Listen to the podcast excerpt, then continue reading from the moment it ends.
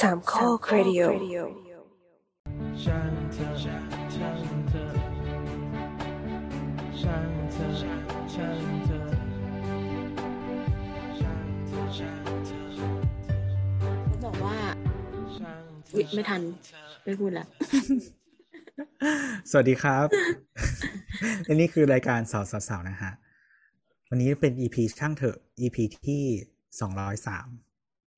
ครับผมวันนี้เราอัดกันวันที่สิบเจ็ดมิถุนายนนะครับ แล้วเดี๋ยวเราออกอากาศกันในวันที่สิบเก้าอ่าแนะนำตัวกันดีกว่า เย่แอนแนทค่ะในโอ่งมันน้ำค่ะ ตัวครับโบสครับ เอ้วันนี้มากันห้าคนนะครับ ครับ เราจะคุยกันต่อจากเรื่องก่อนที่จะกดปุ่มอัดไหมหรือว่ายังไงหรือเราควรเปลี่ยนเรื่อง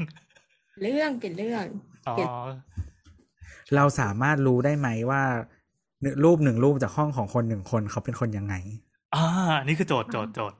โอ้โหฟังดูดีเลยตอนนี้เขาพูดอย่างนี้หมายความว่ามันมันมีรูปที่ปรากอาจจะปรากฏในโซเชียลหรือว่าอยู่ในกลุ่มไลน์หรืออะไรอย่างนี้นะอ่าเวลาอ่าสมมติมีคนส่งมาเนี่ย แล้วเราเห็นภาพนั้นอาจจะเป็นห้องรับแขกหรือว่าห้องนั่งเล่น อาจจะดูทีวี เราเห็นโซฟาเราเห็น เห็นตู้เห็นเตียงอะไรอย่างเงี้ย เห็นของสะสมเห็นแอร์เห็นพัดลมเห็นผ้าม่าน เราจะรู้ได้หรือเปล่าว่าคนเนี้ย รวยหรือไม่รวย อืมรสนิยมเป็นแบบไหน อ่าเราสนิยมเป็นแบบไหน ลองลองค่อยๆแทงมันทีละหน่อยดิไม่คือคือเราคือเริ่มบางคำถามช่างเถอะกันเลยใช่ไหมเนี่ยคือบางคนอะเหมือนแบบสมมติว่าที่ที่คนชอบดูกันอะเนาะมันอืมหรือว่าแบบในทวิตเตอร์อะไรอย่างเงี้ย มันก็จะมีคนที่จะสมมติแบบพวกแอคคงแอคเคอร์อะไรเงี้ยสิ่งที่เห็นกันประจำก็คือผ้าปูเตียง ผ้าปูที่นอน อืมโหเออ ซึ่ง มันก็จะคือเหมือนมันกลายมันกลายเป็นเหมือนแก๊กที่เล่นกันประจำอย่างเช่นมีคนบอกว่า แบบผ้าปูที่นอนลายการ์ตูนอะไรอย่างเงี้ย หรือว่าผ้าปูที่นอนที่มันดูแบบเขาเรียกว่าอะไรอะ อาจจะดูคุณภาพไม่ค่อยดีมาก ใช้ไปเรื่อยๆแล้วเป็นขงเป็นขุยต่างๆ นานานึกออกปะแล้วก็เหมือนมันมีมันมีหลายเลเวลอย่างของสำหรับเราอะ แล้วมันอืมผ้าปูที่นอนลายทีมบอลนึกออกปะอืม แบบซัดมาเป็นอาร์เซหงส์แดงแมนยูอะไรอย่างเงี้ยอ่าเอออ่ามันมันดูแบบ ไม่รู้ดิมันไม่มันไม่สวยอะ เอออืกับมมันจะมีแบบที่เป็นการ์ตูน แล้วดัน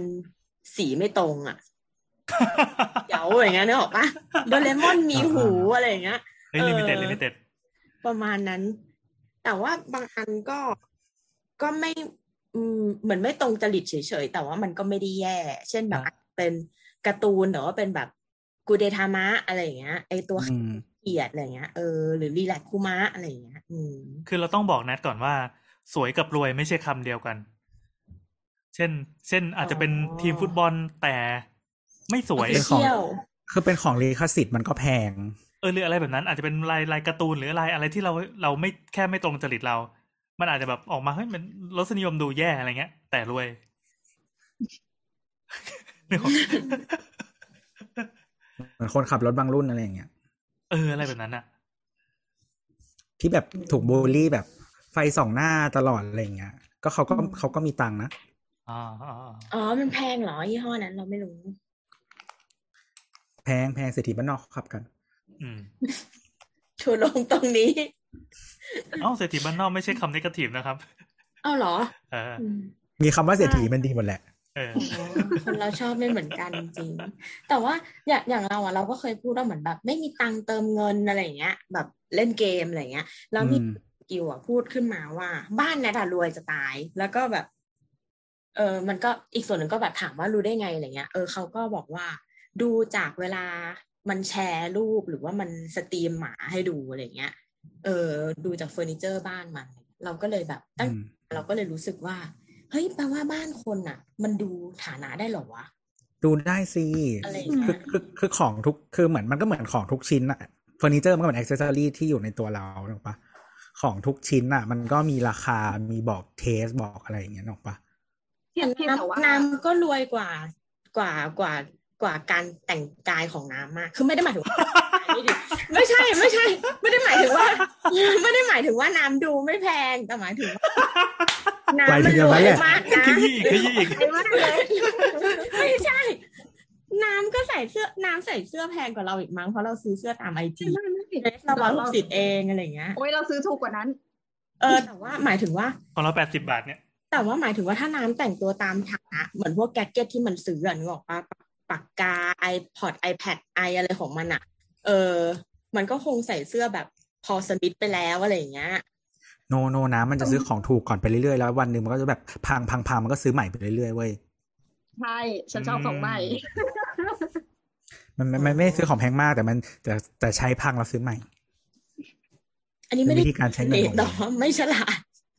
ไม่ใช่ก็เราเป็นคนรู้สึกว่ามันคุ้มแล้วในการกับราคากับอายุของมันใช้แล้วก็ทิ้งไปอืมอ๋อเนี่ยเนี่ยแหละครับพวกสร้าง e-waste นะคะ ใช่ใช่เออยอมรับเลยอันเนี้ย ตอนตอนแรกว่าที่ขึ้นบอกว่าห้องมันจะบอกอะไรเราได้บ้างตอนแรกเราคิดว่าจะชงเรื่องแบบสไตล์ซะอีก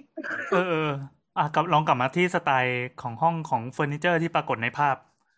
น้ำมีความเห็นยังไงบ้าง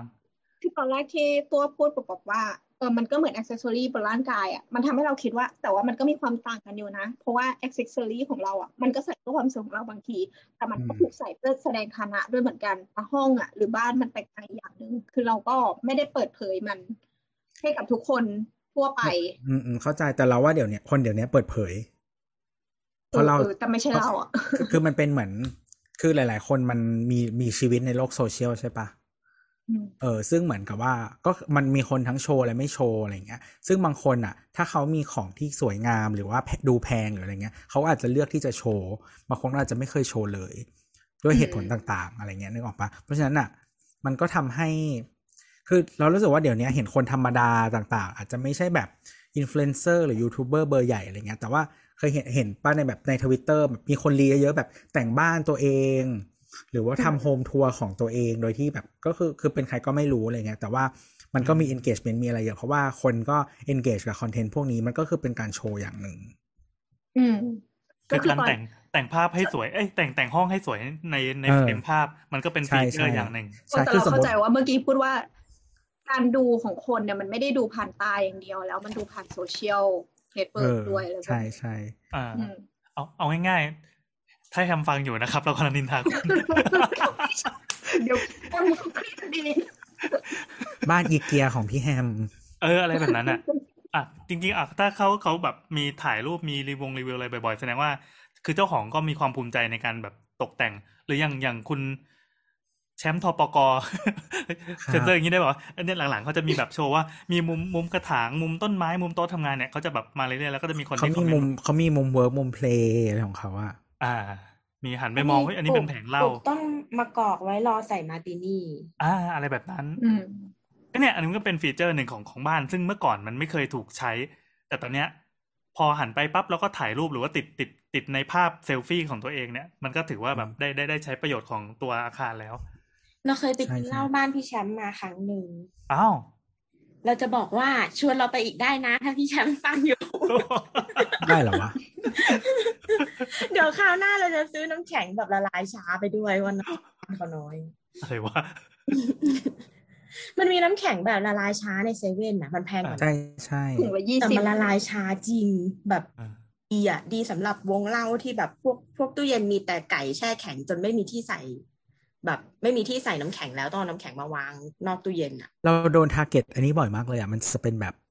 ถังใส่น้ำแข็งละลายช้า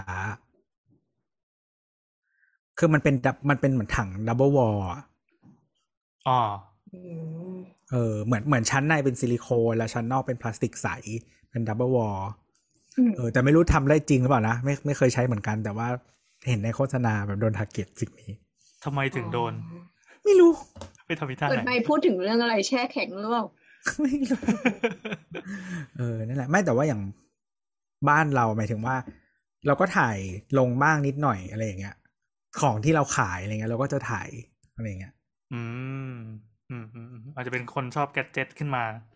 แล้วก็ถ่ายแล้วก็มันก็มีคนทักมาถามว่าแบบอะไรยังไงอะไรอย่างเงี้ย อืมก็คือไม่ได้ถามถึงสิ่งที่ขายหรอกถามถึงพรถามมถึงสิ่งที่ถขามถึยโต๊ะถามถึงสิ่งที่ขายอะไรสิ่งที่ขาย ถามว่าแข็งไหมครับ อะไรนะ แข็งไหมครับ แล้วแต่วัสดุที่เลือกอะยังไงเราได้คำตอบแล้วใช่ไหมเราได้คำตอบเลยไม่คือ คืออย่างบ้านเราอะ เราเราเป็นคนที่ไม่ไม่ใช่ไม่มีรสนิยมนะเรารสนิยมต่ คือมีแต่ว่าคุณถ่อมตัวเกินไป มีแต่ว่ารสนิยมของเรามันไม่ได้เป็นไปตามตามตามชาวบ้านไง ตามจริตของคนจำนวนมากที่เขาชอบชอบกันเออใช่ะรใช่ไม่แต่ว่าอย่างอย่างห้องปัจจุบันที่เราเห็นอยู่ในสายตา ถ้าเพียรอืมผู้ชายของเราอะ เราก็จะให้ผ่านนะ ตั้งแต่ม่านแล้วทำไมวะม่านอันเนี้ย ดูดีอืมเป็นม่านพี่ที่แอนไม่ได้เลือกว่ามันมีเองราคา เพราะว่าม่านมันเลือกเอทึงบ ม่านมันกันแดดร้อยเปอร์เซ็นห้องเนี้ยกลางวันถ้าปิดม่านก็คือเหมือนกลางคืน อ่าอ่านเป็นคุณสมบัติที่เราต้องการ อืม อันนี้ไม่ใช่เรื่องรสนิยมอันนี้คุณสมบัติที่เธอต้องอันการนี้เออนี่มันแต่ฟังก์ชัแต่ว่าไงสีสีก็เป็นรสนิยมที่ได้ไงอ่าอ่าอ่านสีสวยแบบ texture ดีไม่มีเลื่อมเลื่อมๆแบบลายหลุยส์ระย้าห้อยอะไรอย่างเงี้ย มีตุ๊กตาเฮียอยู่หนึ่งตัว อันนี้ผ่านไหม อันนี้ผ่านแต่ว่าเสื้อไม่ได้เลยถอดออกเดี๋ยวนี้ ไอ้ล้อเล่นใส่กลับเข้าไปใหม่ ใส่ไว้ดีกว่า แล้วมีเก้าอี้ Poäng อยู่ อ่าพวก Poäng นี่ชอบมาก ขอแนะนำนะครับ ใครที่ชอบอ่านการ์ตูนหรือว่าหนังสือที่มันเบาๆ ต้องเน้นว่าหนังสือเบาๆนะ ถ้าหนังสือหนักๆจะไม่ไม่ดีเลย มันมีเก้าอี้ผัวแองที่ขายในอีเกีย ดีมาก อ่านแล้วแบบแป๊บหนึ่งก็หลับอะ มันจะมีรุ่นโยกกับไม่โยกนะฮะ เออ อันนี้โยก ครับผม อ่าเอา สรุปมาดูว่าได้ละไม่ไม่จริงๆไม่แต่ว่าแต่ว่าคือจริง ๆ อะ มันอยู่ที่ความรู้หรือความเข้าใจ แล้วก็รสนิยมของคนดูด้วยนะ อืม หมายถึงว่าอย่างโบสบอกว่าเอ้ยเนี่ยเห็นโซฟาแล้วรู้เลยว่าหนังอะเป็นวัสดุหนังเทียมหรือเป็นอะไรหรือเป็นหนังแท้หรืออะไรอย่างเงี้ยนึกออกปะอ๋อถ้าเราเข้าใจอะ พอเราเข้าใจปุ๊บอะเราก็จะรู้ทันทีว่า เออ แบบมันมีราคาไหมอะไรอย่างเงี้ยนึกออกไหมอืมเอ๊ะมันก็ยังไม่ได้บอกถึงรสนิยมอยู่ดีนะ ถ้าหมายถึงว่าแต่บางอย่างสมมติว่าคุณมีเบาะ ที่มันเป็นหนังแท้อืมมาวางคู่กับเตียงที่ที่เป็นอีเกียไม่วางบนเตียงอะ เป็นเตียงที่วางกับพื้น ฟูกวางกับพื้น แล้วก็ของที่แบบมันไม่เข้ากันเลยทุกอย่างอะ แต่ว่าแพงหมดทุกอย่างเราก็รู้สึกว่ากูไม่ได้อยาก ไม่มันคือมันคนละแกนกันแหละไม่แย่แต่ว่ามันบอกได้ทั้งสองแบบไงอืมเออแต่บางบอกอให้ย่างทั้มันงแกมานพร้อมเป็นเรื่องข้อจำกัดเปล่า อย่างพี่แอนน่ะไม่มีทางใช้เฟอร์นิเจอร์หนังแท้ได้อยู่แล้วป้าไม่งั้นแมวอะ จะแบบออกลาย ไม่ผ้ากระลาย ผ้าค่าขาดเนี่ยตัวเนี้ยอืมตัวนี้เละเลยอ๋อเออแต่แต่ผ้าผ้ามันมันเปลี่ยนใหม่ มันซื้อแบบใหม่ได้ดีกว่าหนังแท้ไงหนังแท้มันแพงอะ แล้วแต่คนมีเงินเท่าไหร่ฮะ อืม คือถ้ามีเงินมากก็ไปทำห้องแมวแยก ใช่ใช่ก็มี เออเนี่ยเคยไปบ้านลูกค้าแบบแบบมีห้องแมวแยก ห้องแมวเนี่ยคือ มีชั้นบนกับชั้นล่าง อืม ก็คือเป็นบ้านคือบ้านสองหลังอยู่ในที่ดิที่ดินเดียวกัน หลังอีกหลังหนึ่งอะ ก็คืออยู่ให้แมวอยู่ เจ็ดก็คือชั้นล่างแต่แต่คงไม่ทั้งหลังอะนะแต่เขาบอกมีห้องบนกับห้องล่าง ห้องล่างคือให้แมวอยู่ตอนกลางวันแล้วห้องบนให้แมวนอน ครับอืมไอ้ที่ที่ว่าลูกค้านี่คือแมวใช่ไหมไปทำรั้วให้แมว คือแอบถ่ายเคยแอบแอบถ่ายรูปให้พี่แอนดูก็คือว่าไอ้บ้านบ้านที่มีกระบะแมวเยอะๆอะเออ แล้วก็ คือชั้นตอนห้องที่กลางวันอะ ก็คือเหมือนเหมือนเขาไว้ไว้แบบใส่ของอะไรด้วยก็คือชั้นทุกอันมันจะต้องถูกล็อกไม่ให้แมวเปิดได้อืมแล้วก็จะมีแบบที่นอนแมวสารพัดรูปแบบ อยู่รอบห้อง แล้วก็มีส้วมแมว มีน้ำพุแมวอะไรต่างๆ แล้วก็เขาบอกว่ากลางคืนก็จะมีอีกห้องหนึ่งที่ให้แมวไปนอนตอนกลางคืนเขาก็จะพาแมวขึ้นไปนอนห้องนั้นอืมแมวก็จะไม่ออกมาเพ่นพ่าน อืม เอ่อพอจะสรุปอะไรขึ้นมาได้แวบๆก็คือ มันอยู่ที่ที่เราจะจะโฟกัสเราจะใส่ใจกับเรื่อง เรื่องการดีไซน์ หรือว่าการการแต่งการเลือกหยิบใช้ของด้วยปะคืออมเหมือนเหมือนอย่างบ้านเราอะเอ่อเรารู้สึกว่าถ้าลูกชอบติดติ๊กเกอร์เต็มบ้านก็ก็ก็ติดก็ไม่เป็นไร เออ ก็ไม่เป็นไร บางทีก็ถ่ายติดบ้างไม่ติดบ้างอะไรเงี้ยหรือว่าแบบพยายามจะหลบๆเอา ไม่แต่ว่าพี่มีการบอกลูกนี่ว่า ให้ติดตรงนี้นะลูกเอ่อหลังๆก็ไม่ค่อย หลังหลังๆบ้านไม่ค่อยปล่อยคือแล้วไม่ค่อยบอกหรือลูกไม่ค่อยทำลูกไม่ค่อยทำลูกลูกไม่เชื่อก็เลยวิธีการนี้ใช้ไม่ได้ผล ซึ่งจริงๆมันก็มีอีกหลายอย่างอะอย่างเช่นแบบอย่างตัวเนี่ยเขาก็ไม่ค่อยซีเรียสข้างหลังก็มีแบบเข้าของกระจุยกระจายแบบห้องตัวจะมีกางเกงในวางอยู่ตามที่ต่างๆอะไรเงี้ยไม่ใช่โว้ยอยู่ที่เดี๋เดียยววคนก็นึกว่าจริงหรอกแต่เนี่ย ตัวก็เป็นคนรวย เห็นไหมวางกางเกงในไว้ตามที่ต่างๆ ได้ก็คือมีอะไรครับที่ต่างๆคือคือตัวเป็นคนที่มีรสนิยม ประมาณหนึ่งเลย เออ แบบการการการใช้ของที่มันแนวแบบที่คนรวยใช้กันนะนะแต่คือถ้าไปไปห้องตัวจะไม่เข้าใจเรื่องนี้เว้ยแบบเฮ้ยอะไรของมึงวะแบบห้องไอ้ตัวนู้นก็ลกตัวนี้ก็ลกมันแล้วแต่ว่าวะที่เก็บของไม่พอเดี๋ยวห้องใหม่จะทำให้ที่เก็บของเยอะๆแล้วนี่ไง ซื้อซื้อห้องเป็นบ้านสองหลังนะหลังหนึ่งไว้เก็บของครับเดี๋ยวจะทิ้งไม่ให้หมดละเออแล้วมันมีห้องแต่เล็กจมาริงๆบ้านที่สวยก็คือบ้านที่ไม่รกบ้านตัวอย่างมันเลยสวย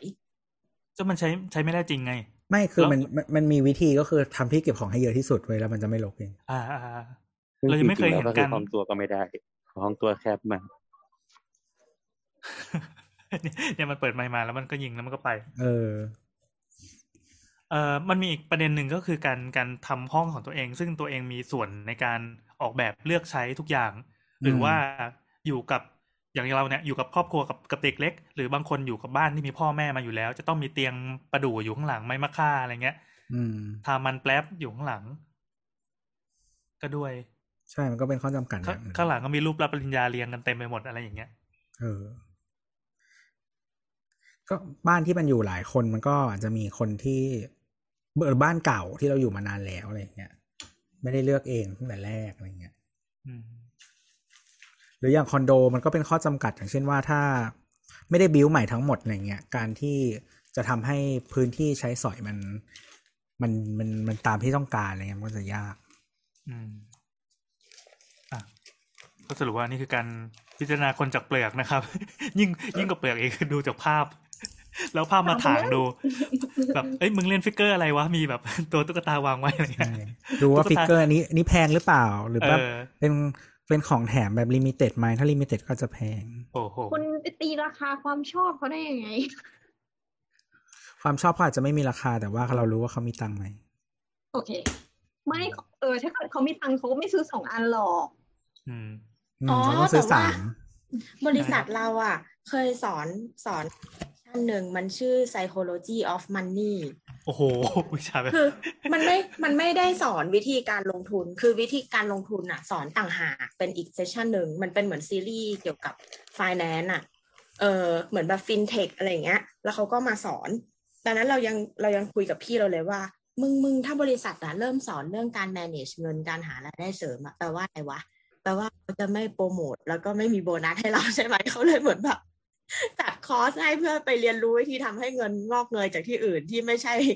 ที่บริษัทอย่างเงี้ย อืมอากลับมาเข้าเรื่องก็คือไอ้ psychology of money อะ มันเหมือนมันมีข้อหนึ่งที่มันบอกว่า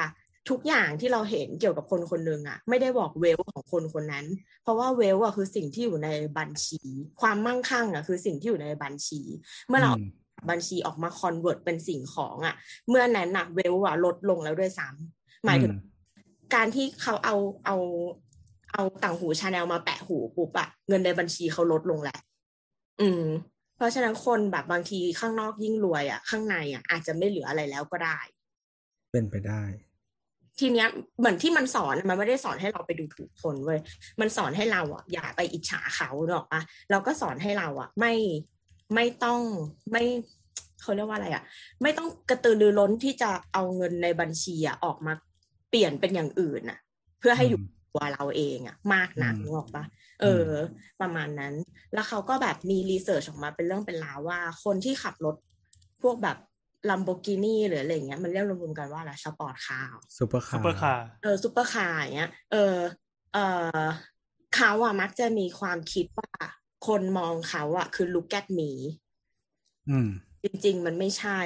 คนที่เห็นเขาแล้วแบบเหลียวตามหรือว่ามองแล้วแบบ wow อะ คือ picture ตัวเองอะเข้ามาอยู่ในรถคันนั้นว่าเฮ้ยถ้าฉันมีแบบนี้ฉันจะเจ๋งมากเลย ฉันจะ cool มากเลยอย่างเงี้ยอืมกลายเป็นว่าคนมองสินทรัพย์ของเราอะแต่นึกถึงตัวเขาเองนึกออกปะอืม เออ ประมาณนั้นแหละ แต่ไม่เป็นไรเขาอาชีพแล้วเพราะเขาได้ไอบอลเขาก็ชอบแล้ว เออเราก็เลยรู้สึกว่าโอ้ยมันก็น่าสนใจดีอะไรเงี้ยใช่แต่ว่าหมายถึงว่าถ้าเราเราจำชื่อ assume เขาไม่ได้ แต่ว่าเขาเป็นคนที่เขียนหนังสือแบบ ติดสิบอันดับหนังสือขายดีบนโลกใบนี้อะไรอ๋อเงี้ยเริ่มไม่น่าอ่านแล้วเริ่มไม่น่าอ่านเพราะมันเป็นภาษาอังกฤษไงมันก็เลยมีคนอ่านเยอะ เออแต่คือเหมือนถ้า assume คือหมายถึงว่าจริงๆอะทุกเนื่องจากทุกคนอะมันไม่ได้มี logic เดียวกันใช่ปะแต่คือถ้าถ้า logic คนที่ manage asset หรือ wealth เก่งหรือดีอะอย่างน้อยอะการที่เขาจะ turn asset อะให้มันกลายเป็นแบบของที่ของใช้หรือของอะไรก็ตามที่มัน value ลดลงอะ่ะเขาก็ต้องคิดแล้วอย่างเช่นว่าแบบ เฮ้ย เรามี asset เออสมมุติแบบสิบล้านเราถึงจะซื้อเงินซื้อรถ ราคาหนึ่งล้านบาทได้อะไรเงี้ยนึกออกปะอืมแต่ว่าคือหลาย ๆ คนอะไม่ได้ไม่ได้ไม่ได้ไม่ได้เดินตามลอจิกนี้เนาะเพราะฉะนั้นอะมันก็เลยมีคนแบบหลายรูปแบบหลายรูปแบบการใช้เงิน อืมอืมอะไรแบบนั้นแหละ ครับ ก็เคยเคยเรียนอันนี้มาหนึ่งคาบเหมือนกันนะ ตอนที่กำลังเราเข้าไปในบริษัท digital agency แห่งหนึ่ง เขามีเหมือนแบบนั่งนั่ง train กันเรื่องการแบ่งแยกคนโดยที่ถ้ามาคุยในโลกของ PC จะต้องโดนด่าทุกประโยคอะอืมคือ เช่น อ่านี่นะคือการ target กลุ่มคนประเภทต่างๆ เช่นคนที่รวยแล้ว คนที่รวยพ้นน้ำคนที่รู้สึกว่าซื้อของชิ้นนี้เพื่อจะ up ตัวเองให้ดูดีขึ้น new money old money เอออะไรพวกนั้นอะไรพวกนั้นนะเราไม่ไม่แน่ใจพวกคำศัพท์ต่าง ๆ แต่ทำให้รู้สึกว่า เออ มันมีของบางอย่างที่กูผลิตมาเพื่อ segment นี้ segment ของอืมคนที่อยากดูดีกว่าที่ตัวเองเป็น กับ segment ที่แบบกูรวยแล้วกูไม่สนใจอะไรแล้ว ก็อย่างที่บอกไว้ตอนแรกว่าบางครั้งอะคนที่รวยกับรสนิยมอะมันอาจจะไม่ได้ไปด้วยกันก็ได้ คือ รวยจนกูไม่ได้สนใจว่าจะต้องใครมานั่งมองกูเพราะเพราะกูพอใจจะซื้อแบบนี้ เพราะกูรวย ไม่ต้องมาคุยเรื่องเรื่องแบบ ความรวยของกูอะไรเงี้ยกูไม่อยากตะโกนกูไม่ได้อะไร กูซื้อเพราะว่าเออมันสวยดีก็เลยซื้อซื้อ อะไรอย่างเงี้ยนะเราจะรู้สึกว่าแบบคนรวยที่รวยไปเลย จะทำอะไรแบบ ไม่ค่อย ไม่ค่อยจะใช้โลจิกแบบเดียวกับเราอะอืมเช่นเรารู้สึกว่าเฮ้ยไอ้นี่ของแม่งสวยว่ะความสวยเป็นฟังก์ชันที่เราอยากได้มาก แล้วก็มันดูดีมันแพงมันใช้วัสดุดีอะไรเงี้ยแต่คนรวยบางทีก็บอกอ๋อเออเออแบรนด์นี้ก็กดเลยละกัน จบสวยก็ไม่สวยเออ ความสวยเป็นปัจเจกไงซึ่งเออซึ่งมันเป็นโลกที่เราเราเราเข้าไม่ถึงเรา มันอีกไกลมากเราไม่เคยมองว่า เหนือเมฆตรงนั้นมันมีอะไรอยู่ จินตนาการไม่ออกจริง อืม เออ แต่เวลาแบบเหมือน คือพอเจอลูกค้าที่เป็นแบบรวยมาก ๆ เยอะๆอะแล้วมันก็จะบอกได้นะว่าใครเป็นนิวมันนี่ใครเป็นโอมันนี่จากอะไร ยังไงครับ วิธีการพูดวิธีการแต่งตัวของใช้ คือก็รู้ว่ารวยแต่ว่าหมายถึงว่าแบบปกติแล้วคนที่เป็นโอมันนี่มันจะมันจะเรียกว่าเขาเรียกว่าอะไร มันจะซัตโทกว่า มันจะไม่ค่อยตะโกนอะอ่าอ่าเออ หมายถึงว่าแบบ คือ สมมติใช้ของแบรนด์เนมเหมือนกันนะเนาะอืมเออของที่เขาเลือก อะไรอย่างเงี้ยจะไม่ค่อยฉุดฉาดอืมคือมันจะมีคือในยี่ห้อเดียวกัน มันก็จะมีของชิ้นที่มันตะโกนคือแบบเต็มไปด้วยแบบ โลโก้หรืออะไรแบบเนี้ยเนาะเออหรือบางอันมันก็เป็นลายพรินที่แบบ signature อะไรต่าง ๆ อะไรเงี้ย ก็คือความสวยก็เรื่องหนึ่งเนาะแต่ว่าคือสำหรับบางคนมันคือหมายถึงว่าแบบ ถ้าคือคือสมมติว่าหลักการโดยทั่ว ๆ ไปอะถ้าถ้าชิ้นหนึ่งมันมันตะโกนแล้วอะชิ้นอื่นมันก็จะต้อง tone down นึกออกปะอืมแต่ว่าถ้าแบบถ้าคุณใส่ทุกชิ้นที่มันเสียงดังอะมันก็จะดูแบบ มันก็จะแย่งกันเองอะไรอย่างเงี้ย ซึ่งมันก็คือของทุกชิ้นมันก็แพงแต่ว่าสิ่งที่มองฟังก์ชันของเขาเขาอาจจะมองวิธีการใช้ฟังก์ชันอีกแบบหนึ่งอะไรเงี้ย อืม อะไรแบบนั้น หรือบางคนอะ ก็รู้เลยว่าเขาเลือก invest กับอะไร อย่างเช่น บ้านเล็กซื้อรถแพงหมดเลย เออ มีเคยเห็น เออ ซึ่งก็ก็เห็นมาเยอะเหมือนกันแบบ เออแบบบ้านไม่ใหญ่ แต่ว่ารถทุกคันสมมติคือรู้เลยว่าบ้านเนี้ยสิบล้าน แต่มีรถแบบสองล้านสามล้าน เนี่ยก็คือ proportion ของ asset อะมันดูประหลาด เพราะว่ารถอะมันเป็นของที่ value ลดลงตลอดเวลา แต่บ้านอะ ปกติมันมันมัน value มันไม่ได้ลดใช่ไหมเออมันมันคือวิธีการคิดใช้เงินอะ มันประหลาด เออถ้าสำหรับ สำหรับลอจิกทั่วๆไปนะแต่ว่าสำหรับเขาเขาจะรู้สึกว่ารถอะเป็นสิ่งที่เขาใช้เป็นประจำแล้วเขาใช้ไปพบปะผู้คน บ้านไม่มีใครเห็นแบบที่เราคุยกันตอนแรกบางคนคิดแบบนี้ เพราะฉะนั้นฟังก์ชันมันก็จะไม่เหมือนกัน ในขณะที่บางคนก็รู้เลยว่า โอเค บ้านใหญ่มากๆ บ้านแบบห้าสิบล้านเออเขามีรถสำหรับฟังก์ชันที่เขาจะใช้ อย่างเช่นเขามี มีพอชมีพอเชอร์ไว้ขับเพื่อแบบเป็นแบบวันที่เขาสนุก รถที่ใช้ในชีวิตประจำวันอาจจะเป็นแบบเอ่อ BMW อะไรอย่างเงี้ย แล้วก็มีรถที่แบบขับไปจ่ายตลาดมาสด้าหนึ่งคัน อะไรอย่างเงี้ยนึกออกปะทุกคันมันไม่ต้องแบบเบนซ์สามคัน ไม่ใช่เอออะไรอย่างเงี้ย ครับ ประมาณนี้ครับ และนั่นก็เป็นเออคำถามข้อแรก ซึ่งไม่ได้มีคำถามมาเราคุยกันมาก่อนจะกดอัด อะเรามาเข้าคำถามกันดีกว่า เย่เปิดอะไรวันเนี่นี้ยวันนี้เดี๋ยวให้ให้แนทเตรียมเสียงนะระหว่างนี้คิดไปก่อน เข้าคำถามแรกเลยแล้วกัน ไหนแป๊บนึงนะ อ๋อ โอเคครับคำถามแรกนะครับ จากคุณซูโด RM นะฮะเขาโพสต์ลิงก์ Facebook อันหนึ่งนะครับ เป็นคาเฟ่แห่งหนึ่ง ที่คือฮาประมาณหนึ่งนะเออออยู่ที่รู้สึกจะอยู่ที่ประเทศลาวนะครับ จากเมืองเอ่อที่เมืองปากเซเขาบอกว่าเป็นคาเฟ่ที่เออชื่อ CC หนึ่งเก้าเจ็ดหนึ่งคาเฟ่เป็นเหมือนบ้านร้างอะครับเอ่อลองลองไปดูกันได้ อันนี้เราอยากให้ดูภาพประกอบไปด้วย จะได้อัธรสยิ่งขึ้น อืม ชื่ชื่ออะไรนะครับ ขออีกทีเออแป๊บนึงนะครับ มันอยู่ในเพจ Walk Up CC หนึ่งเก้าเจ็ดหนึ่งคาเฟ่ CC หนึ่งเก้าเจ็ดหนึ่งมี Google Map อะไรให้ด้วยกดดูได้ ครับผม อันไหนลองอธิบายหน้าตาสิ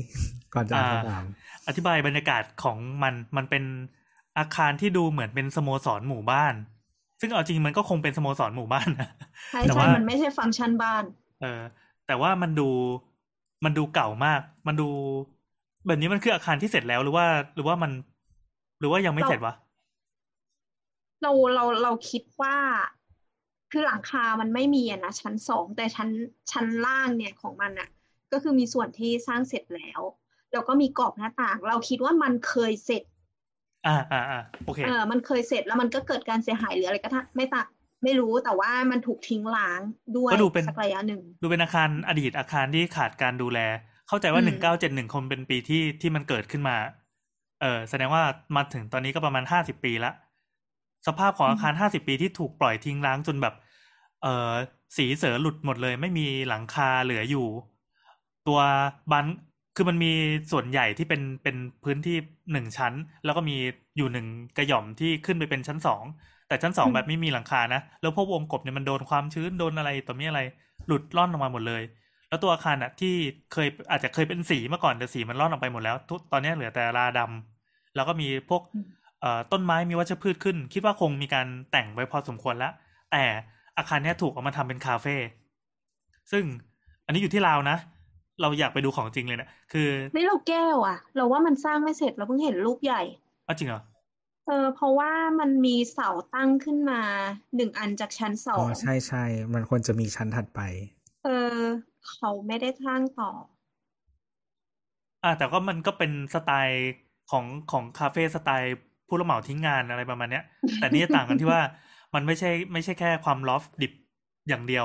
อันนี้มันจะเป็นแบบเก่าด้วย มันมีดูอืมเป็นเป็นเป็นอาคารที่ มันมีอะไรนะชายคายื่นเหมือนเป็นคานูปี้ยื่นที่มันเป็นคอนกรีตแล้วก็หล่อใช่ใช่หล่อให้เป็นหยักฟันปลากึกกึกกึกกึกกึกกึกมีเสาที่แบบว่าเหล็กโผล่แล้วอะเออ แต่ตัวที่เป็นเคาน์เตอร์บาร์อ่ามันมีคำว่า ไฟไฟฟ้าเหรอไฟฟ้าลาว ปากเซตรงไหนไม่แน่ใจไม่ตัวหลังมันหลุดอะ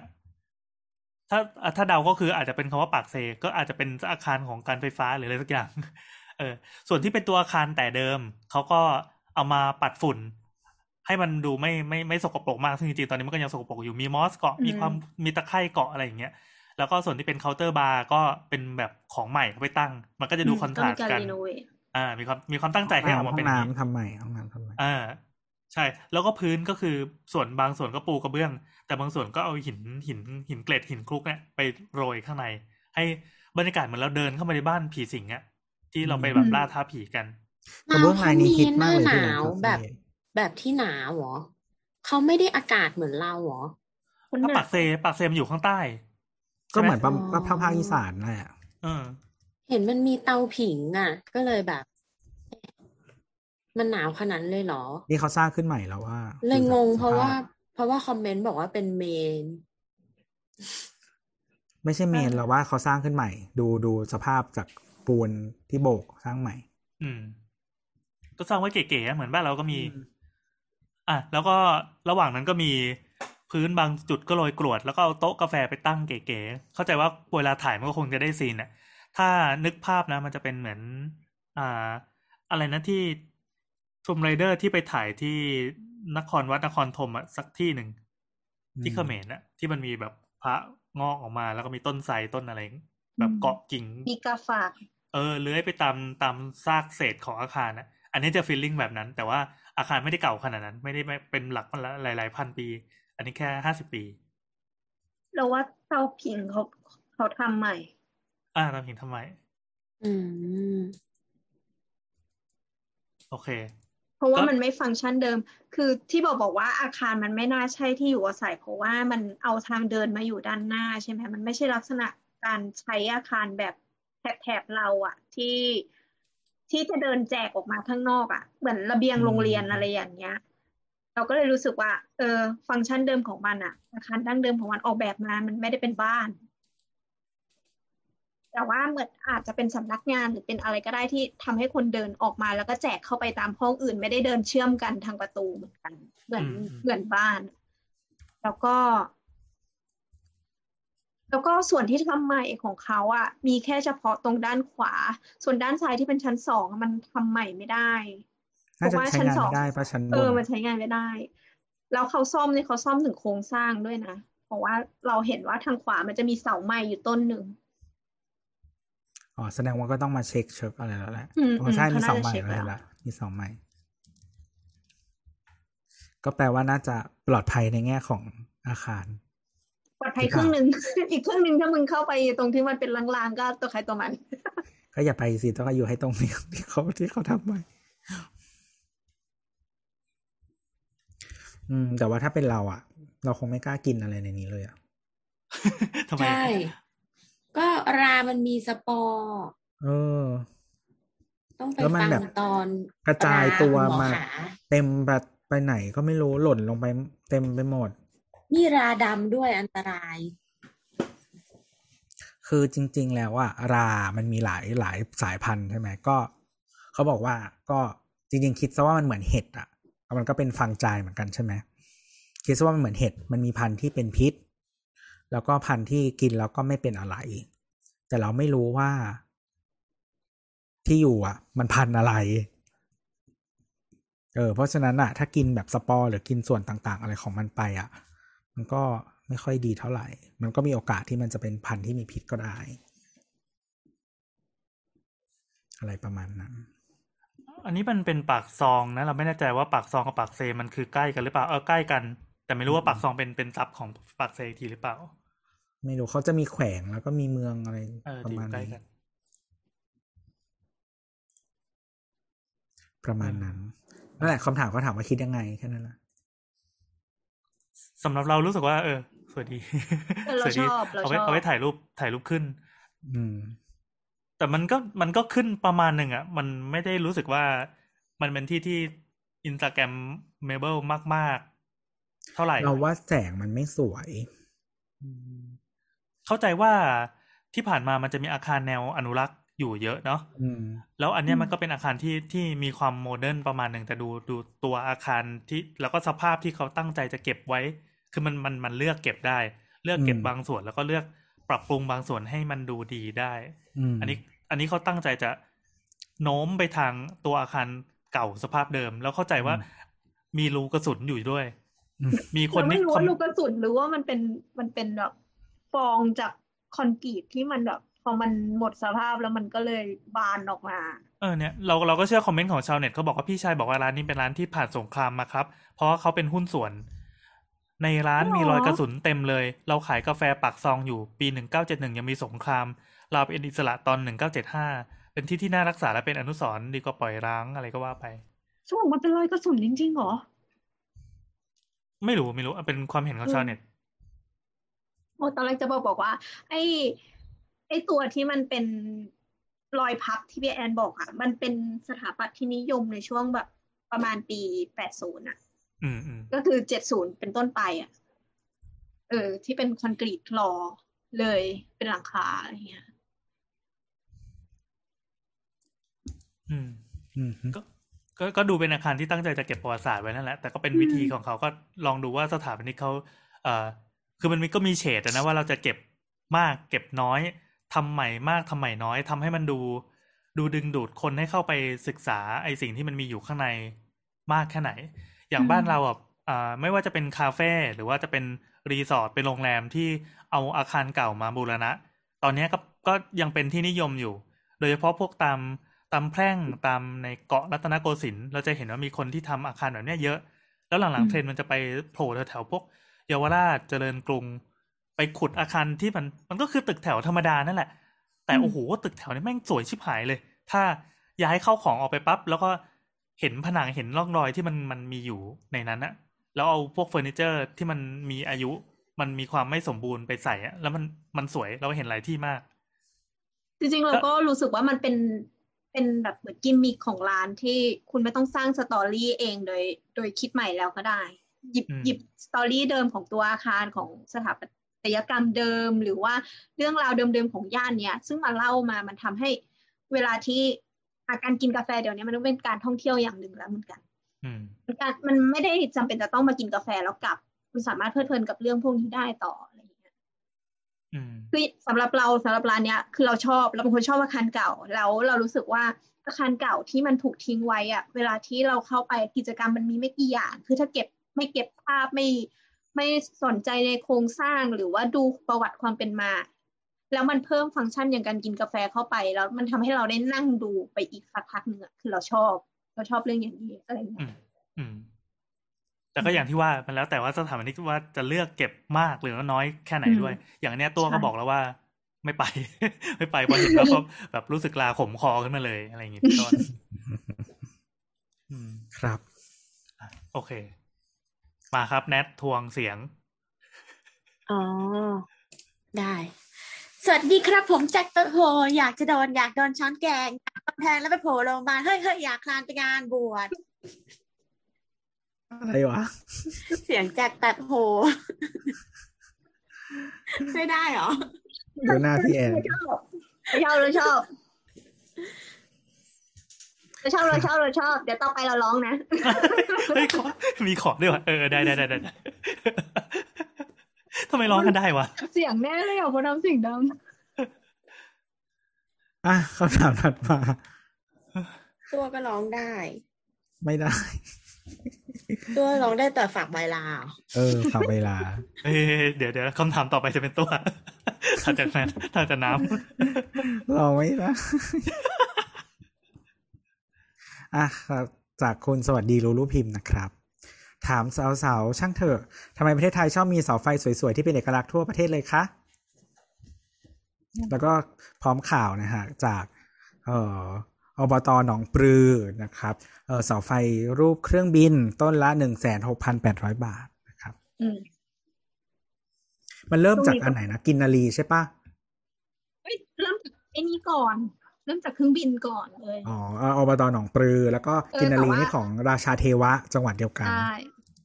ก็คือช่วงสัปดาห์นี้เป็นช่วงประชันเสาไฟสวยกันำใช่ใช่แล้วก็มีแบบอย่างที่เชียงของที่เชียงรายจะเป็นเสาไฟปลาบึก แล้วก็มีที่สตูลเป็นรูปคนโบราณ คนโบราณอะ ตอนเห็นครั้งแรกอะ เราก็ว่าไอตัวเนี้ย อุบาทที่สุดแล้วนะแล้วพอพอมันดันมีคนแปะเข้าไปอะ ในกลุ่มใหญ่อะ ที่ไม่อืมใช่ กลุ่มสามโคกอะอืมมันดันมีเพื่อนเราคนหนึ่งพิมพ์มาว่า หน้าเหมือนพูดได้ป่าวะ ได้แล้วแหละแบบเนี้ย หน้าเหมือนนายกคนปัจจุบันเลยว่ะ แล้วหลังจากนั้นอะพอเราเพ่งไปหนึ่งครั้งอะเราก็เห็นก็ติดเสาเลยไฟโบราณเป็นเป็นเขาเสมอเลยอะ มันมีตัวใหญ่อะที่เป็นสี่แยกอะที่ที่ที่กระบี่ ใช่ป่าวะ เคยไปปะเคยเห็นจริงๆอันนี้เขาเขาเหมือนโปรโมทไอตัวเสาไฟเนี่ยอย่างอย่างผับสง่าผ่าเผยนะเออสี่แยกมนุษย์โลโบราณที่กระบี่เออเออเออ แล้วก็คือเหมือน คือมันมันจะเป็นเสาไฟอันใหญ่มากๆ แล้วคือเป็นภาพคนโบราณแล้วเขาจะถือตัวตัวไฟจราจรไว้อะอืม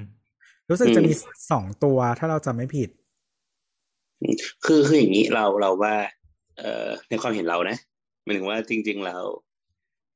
คิดว่าเสาไฟที่มันสดสดใสสวยงามแบบประติมากรรมมากมายอะไรเนี่ย เราว่ามันไม่ได้ผิดเว้ยแต่ว่า คราวนี้เวลาเราทำสิ่งเนี้ยมันต้องถามว่าฟังก์ชันมันคืออะไรอะ่ะหมายถึงว่าสมมติว่าเอาเอายกตัวอย่างเชียงรายก็ได้อีหอนาฬิกาเนี่ยเออถ้าสมมติว่ามันมันจะเป็นแบบทัวริสต์สปอตทำให้ถนนมัน มันดูสวยงามคนมาแล้วจำมันได้อะไรเงี้ยเป็นแหล่งท่องเที่ยวอะไรเงี้ยเราว่ามันมันมันอาจจะมีเซนก็ได้อะไรเงี้ยแต่สมมติว่าแบบเป็นถนนเชื่อมจังหวัดไม่ได้ทำอะไรเลยอะไรเงี้ยแต่ว่าแล้วก็แบบมีเสาไฟเครื่องบินเลยสมมติแล้วมันก็อาจจะไม่ไม่ไม่ ไม่ได้ถูกต้องสัทีเดียวอะไรเงี้ยในความเห็นเรานะเออหรือว่าแบบจริงๆ มันก็จะเป็นมีเรื่องแบบพวกความถี่ของการตั้งเสาไฟอะไรเงี้ยหรือว่าบางทีแบบ อย่างอย่างเคสที่เราเห็นก็เช่นแบบ ที่เป็นกินนารีหรือเป็นอะไรปะที่แบบเป็นสีทองแล้วก็เดินแบบอยู่ในพรงไพรอะไรเงี้ยอืมอืมคือจริง ๆ แล้วนอกจากพวกเนี้ย นอกจากค่าดำเนินการแล้วเนี่ยมันจะต้องมีค่า maintenance ในอีกในอนาคต ซึ่งมันก็แบบมาเรื่อยๆอะเดี๋ยวครับอืมมีคนเอารูปเสาไฟกินนารีแต่ว่าเราเข้าใจว่าสเกลมันไม่ได้ใหญ่เป็นแบบเสาสำหรับถนนนะ มันอาจจะเป็นเหมือนเสาแค่สำหรับทางเดิน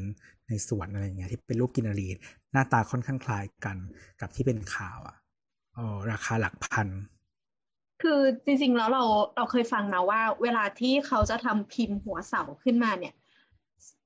คนที่คิดคนแรกหรือคนที่สั่งทำคนแรกเนี่ยจะแพงที่สุดเหมือนเหมือนพิมพ์สกรีนเสื้อพี่แอนอะอืมก็คือล็อตแรกเนี่ยจะแพงสุด เพราะว่ามันต้องเห็นตัวพิมพ์แต่หลังจากนั้นเนี่ยมันจะราคาถูกลง ยิ่งจำนวนเยอะขึ้นมากเท่าไหร่ก็คือ คอสของมันเนี่ยก็ไม่ได้เพิ่มมากหมายถึงตัวตัวการออกแบบ แต่ทีเนี้ยอืมย้อนกลับไปที่โบทพูดอะ ก็ใช่ คือความสวยงามมันเป็นฟังก์ชันหนึ่ง แต่ว่ามันเหมาะสมกับพื้นที่นั้นไหม บางทีมันไม่ได้มองจากแอนหรือว่ามองจากด้านบนแล้วจะรู้ได้ ต่อให้มันเป็นความนิยมมาก หมายถึงถนนเนี้ยมีคนใช้เยอะมากจริง ๆ แต่ว่าทุกคนขับด้วยความเร็วร้อยร้อยยี่สิบกิโลเมตรต่อชั่วโมง มันก็อาจไม่ต้องการความสวยก็ได้ มันต้องการแค่แสงสว่าง หรือว่าถนนชนบทหรือถนนส่วนต่อขยายออกไปเนี่ยคือมันแทบไม่ต้องการเลย มันต้องการแค่เสาไฟที่ดูแลตัวเองได้อย่างเช่นมีโซลาเซลล์อืมดังนั้นเราก็เลยมองว่า โอเคเรายอมรับได้นะ ในหัวเสาสวยๆเนี่ย อย่างลบบุรีก็มีก็คือหัวเสา รู้สึกว่าเป็นพนารายแผงสอนหรืออะไรประมาณนี้เพราะว่ามันเข้ากับตำนานเมืองด้วย แล้วก็ถนนทั้งเส้นนั้นนะเขาจะทำอย่างนั้น ซึ่งเราเราบอกเลยว่าเราว่ามันเหมาะมากสวยมาก เพราะมันเป็นการนำเรื่องเข้าไปสู่ในเมืองนั้น แล้วมันทำให้มีการพูดถึงเรื่องราวของที่ไปส่งเสริมการท่องเที่ยว หรือส่งส่งเสริมรายได้ของจังหวัด เขาจะเอาเรื่องเนี้ยไปทำกิจการอะไรก็ได้อะไรเงี้ยซึ่งเรารู้สึกว่าโอเค อันเนี้ยรัฐมีส่วนช่วยในการทำให้เกิดสตอรี่ของจังหวัดนี้ แต่ว่าพอเรามาเห็นแบบบางที่ที่มันไม่สมควรมีอะมันก็เลยรู้สึกว่า เออ มันเลยทำให้เราตลบกลับมามองว่า งั้นต้นทุนแต่ละเสาเนี่ย มันแปลว่ามันเปลืองทั้งหมดถูกไหมเออ เราก็รู้สึกว่า เออ งั้นเราก็มีความไม่พอใจนั่นแหละกับเรื่องเนี้ยรู้สึกสัปดาห์นี้มีคนพูดถึงเรื่องนี้เยอะมาก อืม เหมือนพอมันมีคนเปิดปุ๊บทุกคนก็เลยตาม แล้วก็เลยเสาที่อยู่แถวบ้านตัวเองมาประกวด แล้วก็เลยพบว่าเชี่ยมันมีเยอะแยะไปหมดเลยอะไรอย่างเงี้ยแต่บางอันเราก็รู้สึกว่า ถ้าไม่รู้ราคา ก็ไม่ได้โกรธเท่าไหร่นะ อย่างปลาบึกเนี้ยก็น่ารักดีอะอืมแล้วแล้วพอมันเปรียบเทียบกันมันก็เหมือนฝาท่อญี่ปุ่นที่ช่วงหนึ่งคนไปเที่ยวญี่ปุ่น แล้วก็ถ่ายฝาท่อมาอวดกันอะไรเงี้ยเราว่ามันก็มีความแบบความน่ารักตรงนี้ที่เราอยากเห็นในประเทศของเราอะ่ะ เออเพราะมีที่คงองค์อ่างไปดูได้ แต่เราไม่อยากเห็นในเขาอ่านมีทางฝาท่อราด้วยคาราคาเท่านี้อะ่ะคือคือเรารู้สึกว่าตัวไอเดียมันอะมันดี อืมคือการที่เรามี สถานที่ที่ คือเขาเรียกว่าอะไร มันเป็น man-made landmark กันเนาะอย่างหนึ่งอืมแล้วก็ เออเขาเรียกว่าอะไรอะ่ะมันก็อาจจะไม่ถึงกับเป็นสถานที่ท่องเที่ยวในตัวมันเองได้ แต่มันก็ช่วยส่งเสริมสถานที่รอบๆ อะไรอย่างเงี้ย แล้วก็ก็เหมือนอย่างที่เน็ตบอกแหละไปญี่ปุ่นเราถ่ายรูปฝาท่อ อยู่เมืองไทยเราไปเที่ยวที่นู่นที่นี่ถ่ายเออเห็นเสาไฟ เราก็จะรู้ว่าอยู่ที่ไหน เออสมมุติว่าแบบอยู่ใกล้สถานที่ท่องเที่ยวเราก็จะรู้ว่าที่เนี่ยคือที่ไหน อะไรอย่างเงี้ยโคนันก็จะทำงานง่ายขึ้นนี่ให้ก็ดูเป็นรูปก็จะรู้ ตอนนี้เราอยู่ที่ถนนกินนารีเอออะไรอย่างเงี้ย แต่ว่ามันก็จะมีแบบเรื่องรายล้อมอะเนาะอย่างเช่นเรื่องราคา แล้วก็หรือการซื้อที่ที่มันรู้สึกว่าเอ้ยแบบทำไปทำไมอย่างเช่นแบบไปตั้งในตรงที่ไม่เป็นไม่ใช่ถนนน่ะอืมคือเหมือนแบบ คือคนเสียเงินมาแบบกี่เป็นสิบสิบล้าน เพื่อไม่วางเสาไฟจริงบนจริงตรจริงงทุ่งหญ้าอะไรเงี้ย ไม่จริง ๆ มันมีอีกวิธี อันเนี้ยเราไม่ได้อันนี้ต้องเอาตัวกันว่าเราไม่ได้เบรมเขานะหมายถึงว่าจริง ๆ มันมีวิธีที่รัฐอะเจ้าหน้าที่รัฐอะไปกุยทางให้พื้นที่ตรงนั้นมีมูลค่าก่อน เช่น ไปลงบางสิ่งไว้ก่อน แล้วทำให้พื้นที่อะที่อาจจะไม่รู้อะ ใครสักคนไปซื้อทิ้งไว้อะทำให้มันมีมูลค่า หรือว่าไปลงสิ่งใครขสัอกงคนบางอก็ย่างคือนักการเมืองเปล่าวะก็ไม่รู้ไงหรือว่าแบบไปลงบางอย่างไว้ก่อน แล้วก็เพื่อเป็นเขาเรียกแหละไรเป็นเงื่อนไขในการบอกว่า เนี่ย สมมตินะแบบเลเซว่าเสาไฟไปลงแล้วว่าเดี๋ยวถนนต้องตามไปนะ เนี่ยคิดออกไหมคิดไม่ออก มันไม่ใช่สกีมที่ปกติ ก็มันมันก็ต้องมีอะไรอย่างนี้อยู่แล้วใช่ปะ คือคือมันถ้าเป็นถ้าพูดอย่างนี้ว่าเป็นเขื่อนหรือว่าเป็นส่วนสาธารณะเราจะเห็นด้วยเออเดี๋ยวเดี๋ยวช่วยเสริมของบอสก็คือ อย่างอันเนี้ยเขาก็ไอ้ที่ชาวเน็ตด่ากันทุกคนไอ้เรื่องกินนารีไปอยู่กลางพงไพรอันนั้นนะเขาก็บอกว่ามันของมีราชาเฟสเทวะใช่มันมีเฟสงานอยู่แล้ว ที่จะต้องทำถนนต่อ ซึ่งอะไอไอเรื่องเงินจะเข้าใครหรืออะไรนั้นอีกเรื่องหนึ่งแต่คือเอ่อเวลาราชการเขาจะเบิกงบมา แล้วที่ที่เราก็รู้กันนะว่า งบมันจะต้องผลาญให้หมดใช้คำว่าผลาญก็ไม่ดี ก็คือต้องเคลียร์ให้หมดภายในปีต่อปีมัน ปีหน้าเดี๋ยวจะลดโดนโดนลดงบ ใช่ใช่สมมติว่าแล้วก็เหลือถ้าตั้งถ้าตั้งงบเหลือจริง ๆ คุณจะผิด KPI ด้วยเพราะว่าคุณคำนวณไม่ถูก เออ แล้วเหลือสิบล้านทำอะไรดีวะ เอาไปลงไปกดสูตรอะไรดีที่มันง่ายที่สุดแล้ววันหนึ่งคนก็มีค้นพบว่าเฮ้ยสูตรนี้แม่งเวิร์กนี่หว่าอบจนู้นทำได้เอ้ยอบจเราทำบ้าง แม่งเต็มไปหมดซึ่งดังนั้นซึ่งเราก็รู้สึกว่ามันก็ไม่ถูกต้องอยู่ดีไม่ก็ใช่ก็ใช่ไงอาจจะมันอาจจะอืมมันอาจจะมันมันไม่ใช่แค่แค่ที่คน แก้แค่ที่คนใช้เงิน แต่ว่าต้องแก้กติกาตั้งแต่แรกด้วยอืมอย่างที่บอกว่ามันจะมีอยู่สองแบบถ้าดูดีๆ แต่แต่อันนี้ยังไม่เคยเห็นมีใครแบ่งนะ คือไอเสาที่ตั้งใจวางให้โดดเด่น มันเป็นแลนด์มาร์คของเมืองมันไปอยู่ในถนนที่สง่าผ่าเผยอืมอันเนี้ย โอเค เราแค่แค่มาคุยกันว่าเออแบบใช้ตังค์คุ้มหรือเปล่าจ่ายแพงไปหรือเปล่า ซึ่งระบบราชการแน่นอนมันก็ต้องจ่ายแพงกว่าปกติ กับอีกที่หนึ่ง ที่มึงไปสร้างในในซอยตันซอยซอยรกร้างหรือว่าแบบทางทางเดินริมคลองอะไรเงี้ยอย่างอย่างอย่างที่เป็นประเด็นกันอยู่ล่าสุดอะอืมทางเดินริมคลองแคบๆที่มันไม่ใช่ที่จะที่จะเอาฟังก์ชันหรือเอาความสวยงามจากมันน่ะ อย่างที่ปทุมเนี่ย ห่างจากบ้านเราประมาณห้าร้อยเมตร จริง ๆ ก็มีเสากินนารีวางเต็มซอยหมดเลย แล้วซอยนั้นเป็นซอยที่ถนนดีมากเป็นคอนกรีตอย่างดี เสร็จแล้วก็ตัน แล้วในซอยก็บ้านคนแบบกระหย่อมกระแหยมอะนอกนั้นเป็นทุ่งนา นี่ก็เป็นปริศนามาเป็นสิบปีแล้วว่าทำมาทำไมเหมือนกัน อะไรอย่างเงี้ยขอเล่าขอเล่าไอ้ไอ้เมื่อกี้ที่เราพูดว่าในมุมมองเราอะไอ้ตัวเนี้ยน่าเกลียดที่สุดอะเราหมายถึงว่าทางทางรูปลักษณ์นึกออกปะไอ้ตัวมนุษย์โบราณอะแต่ว่าแต่ว่าไอ้ถ้าสมมติว่าแบบ พูดถึงในในในมุมของคำถามที่เขาต้องการให้พวกเราด่านะที่เขาก็ไม่ถามหรอกเขาแค่มายืมเราด่า เราสังเกตว่าไอ้เมื่อกี้ที่คุยกันอะโดนด่าเยอะที่สุด ไอ้ที่มันเป็นทางไปพงหญ้าอืมว่าจริง ๆ แล้วอะมันมีเคสหนึ่งที่น่าด่ามากกว่า ก็คือเคสที่มันมีเสาต้นหนึ่งอะไปโผล่อยู่ในบ้านคน อันเนี้ยได้อืมอืมเห็นกันปะอืมเห็นเห็น ซึ่งตอนแรกอะ เราเรายังไม่รู้เฉลยเนาะเราก็เห็นแค่ภาพว่า เฮ้ย เสาต้นละแสนสามแต่ไปอยู่ในบ้านคนได้ไง แปลว่าคนคนนี้ซื้อหรอ หรือว่าคุณเอาของหลวงอะไปติดให้บ้านคน แล้วไปติดได้ยังไงคือ ถ้าสมมติว่าไม่ได้คอนเซนต์จากเขาก็ถือว่าละเมิดถูกไหมแต่ว่าถ้าถ้าเขาเป็นคนบอกเองว่าช่วยมาติดให้หน่อยสีสวยดีอะ อืม มันก็เหมือนแบบอ้าวแล้วเป็นงบใคร แล้วมันก็ต้องมีงบการเมนเทนอีกแบบสมมติว่าหลอดไฟขาดหรืออะไรเงี้ย เออ แบบแล้วทำไมแบบรัฐอะต้องไปดูแลเสาไฟในบ้านคนให้ด้วยอะไรเงี้ย อืม รู้สึกว่าเสานั้นน่าจะเป็นเสาโซลาร์เซลล์ด้วยมั้งถ้าจำไม่ผิด ทีเนี้ยไอตอนที่รู้เฉลยก็คือมาดูทีวี แล้วเขาก็ไปสัมภาษณ์คนคนที่คนที่เกี่ยวกับเรื่องเนี้ย เราไม่รู้เรียกว่าอะไรอะอบตอบจซัมติงอะเออ เจ้าของจังหวัดอะเขาก็มาบอกว่า เหมือนแบบ เนี่ย เออเรียกว่าอะไรอะเหมือนเขาอะไม่ได้ ไม่ได้เข้าไปติดให้เป็นกรณีพิเศษ คือเหมือนรูปอะก็พยายามให้ดูว่ามันเป็นเส้นถนนที่ติดมาเป็นช่วงที่ตรงข้ามกัน แล้วก็ห่างเท่าเท่าเท่ากันนึกออกปะซึ่งถ้าจะให้มันห่างเท่าเท่าเท่ากันไปเรื่อยๆอะเราก็แบบตรงข้ามกันในในระยะที่เท่ากัน มันต้องมีหนึ่งเสาเนี่ยกระเด็นเข้าไปอยู่ในบ้านในคนนี้ อืมเขาก็เลยบอกว่าคือเหมือนแบบไม่ได้ทำอะไรผิดจากผิดจากมาตรฐานที่ควรทำอะนะคือเสามันควรไปอยู่ตรงนี้ แต่บังเอิญบ้านคนอะมันมาอยู่ตรงตรงนั้นด้วย ยังไงวะ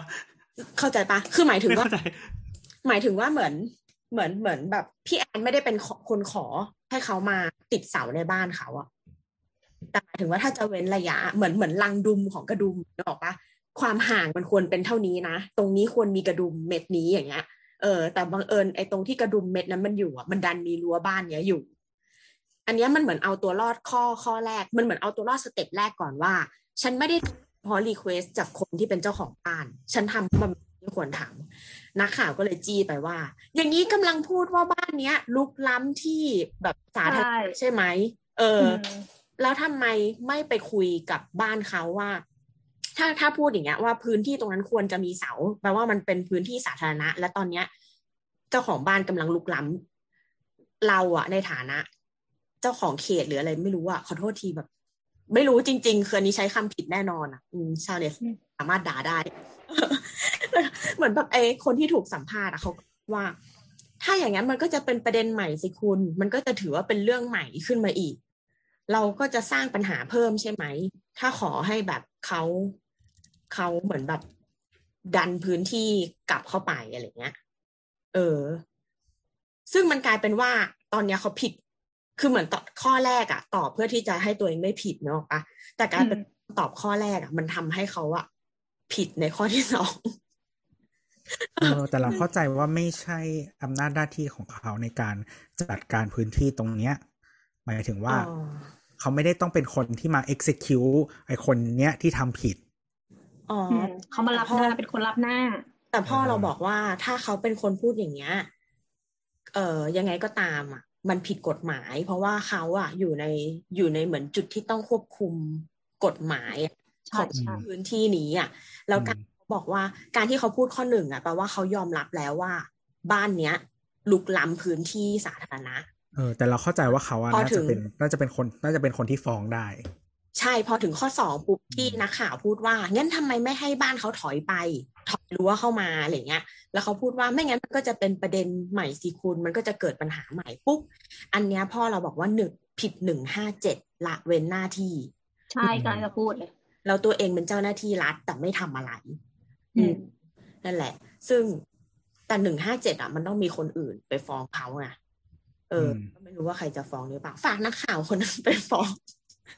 จริง ๆ เพื่อนบ้านอะไรเงี้ยก็ฟ้องได้แหละ แต่ว่ามันก็ยากอะนะอืมอืมไม่ถ้าอืมเฟื่องฟ้างฟ้องเขาจะอยู่ไม่ได้ไงมันต้องคนในชุมชนก็ได้ไปฟ้อง เพราะว่ามันเป็นพื้นที่ของรัฐมันแปลว่าเป็นพื้นที่ของทุกคน คุณจะมาล้อมรั้วทำเดียวไม่ได้ แล้วก็อีคำถามว่า เอออีคำตอบที่บอกว่า มันเป็นระยะก็เลยต้องวางเนี่ยมันแบบเป็นอะไรที่แบบข้าราชการข้าราชการชอบตอบอย่างนี้กูแบบได้ยินแล้วปวดหัวจี๊ดเลยอะมึงเป็นเอ้ยอะไรคุณคุณไหมเนี่ยเหมือนเรื่องวัคซีนก็ตอบแบบนี้เนาะ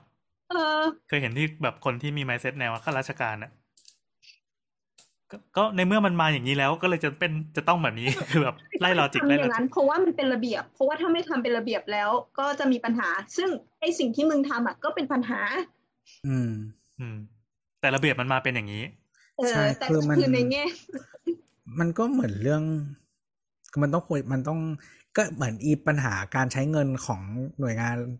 เอ่อ องค์การปกครองส่วนท้องถิ่นอะไรนั่นแหละ ที่แบบอะสมมติต้องใช้ให้หมด ใช้ทำอะไรดีอะไรอย่างเงี้ยนึกออกปะมันก็ไล่กลับไปว่าแบบเออระเบียบมันเป็นแบบนี้ ซึ่งมันก็ต้องแก้กลับไปที่ตรงนั้นอะซึ่งเราเลยคิดว่าแบบ เออเรากูตรวจสอบได้ไหมตรวจสอบแล้วมันผิดแล้วกูแบบฟ้องร้องได้ไหมคนทำงานผิดอะบริษัท พนักงานทำงานผิดยังต้องชดใช้เลยอะ ชดใช้ยังไงชดใช้เท่าไหร่คือคือทุกอันมันก็เลยเหมือน require การมีแบบ active citizen หรืออะไรสักอย่างเข้ามาเนกออกปะทำจัดการอืมออืมเพราะด้วยตัวตัวแพลตฟอร์มมันวางให้ทุกคนน่ะจงวิ่งอยู่บนเฟืองนี้เท่านั้น ไม่มีใครกล้ากระเด้งออกมา อืมอืมก็คือถ้าวันหนึ่งที่คุณไม่ทำตัวเป็นเฟือง คุณก็อยู่ในนี้ไม่ได้ อืม อืม คุณจะฉลาดกว่านี้ก็ไม่ได้ คุณจะทำอะไรที่มัน make sense กว่านี้ก็ไม่ได้ เอออะไรเงี้ยถ้าคุณไม่อยู่ในเฟืองอันนี้ที่ทำตัวเป็นแค่แบบเฟืองหมุนไปวันๆคุณก็อยู่ในนี้ไม่ได้ ครับเฮ้ยเรามาพยายามล้มระบบนี้กัน แล้วแล้วคำถามที่เขาส่งมานี่มันเป็นภาพตัวอย่างที่เป็นทางเดินริมคลองใช่ไหมใช่มันไหมมีใช่คำถามค่ะหนึ่งมันมีอ๋อคำถามเป็นอีกคำถามอะต่อเนื่องไปเลยใช่ไหมอะต่อเลยแล้วกัน คือเอาต่อเออเขาก็บอกว่าอยากถามสาวสาวๆอันนี้คุณ เดซี่เลซี่นะ อยากถามสาวสาวๆว่าโครงสร้างเป็นไปตามมาตรฐานการใช้งานหรือเปล่าคะอะแน่นอนถ้าใครที่เปิดโซเชียลสักหน่อยก็คงจะเห็นอีเสาชุดเนี้ย ที่มันเป็นเสาทองแล้วกัน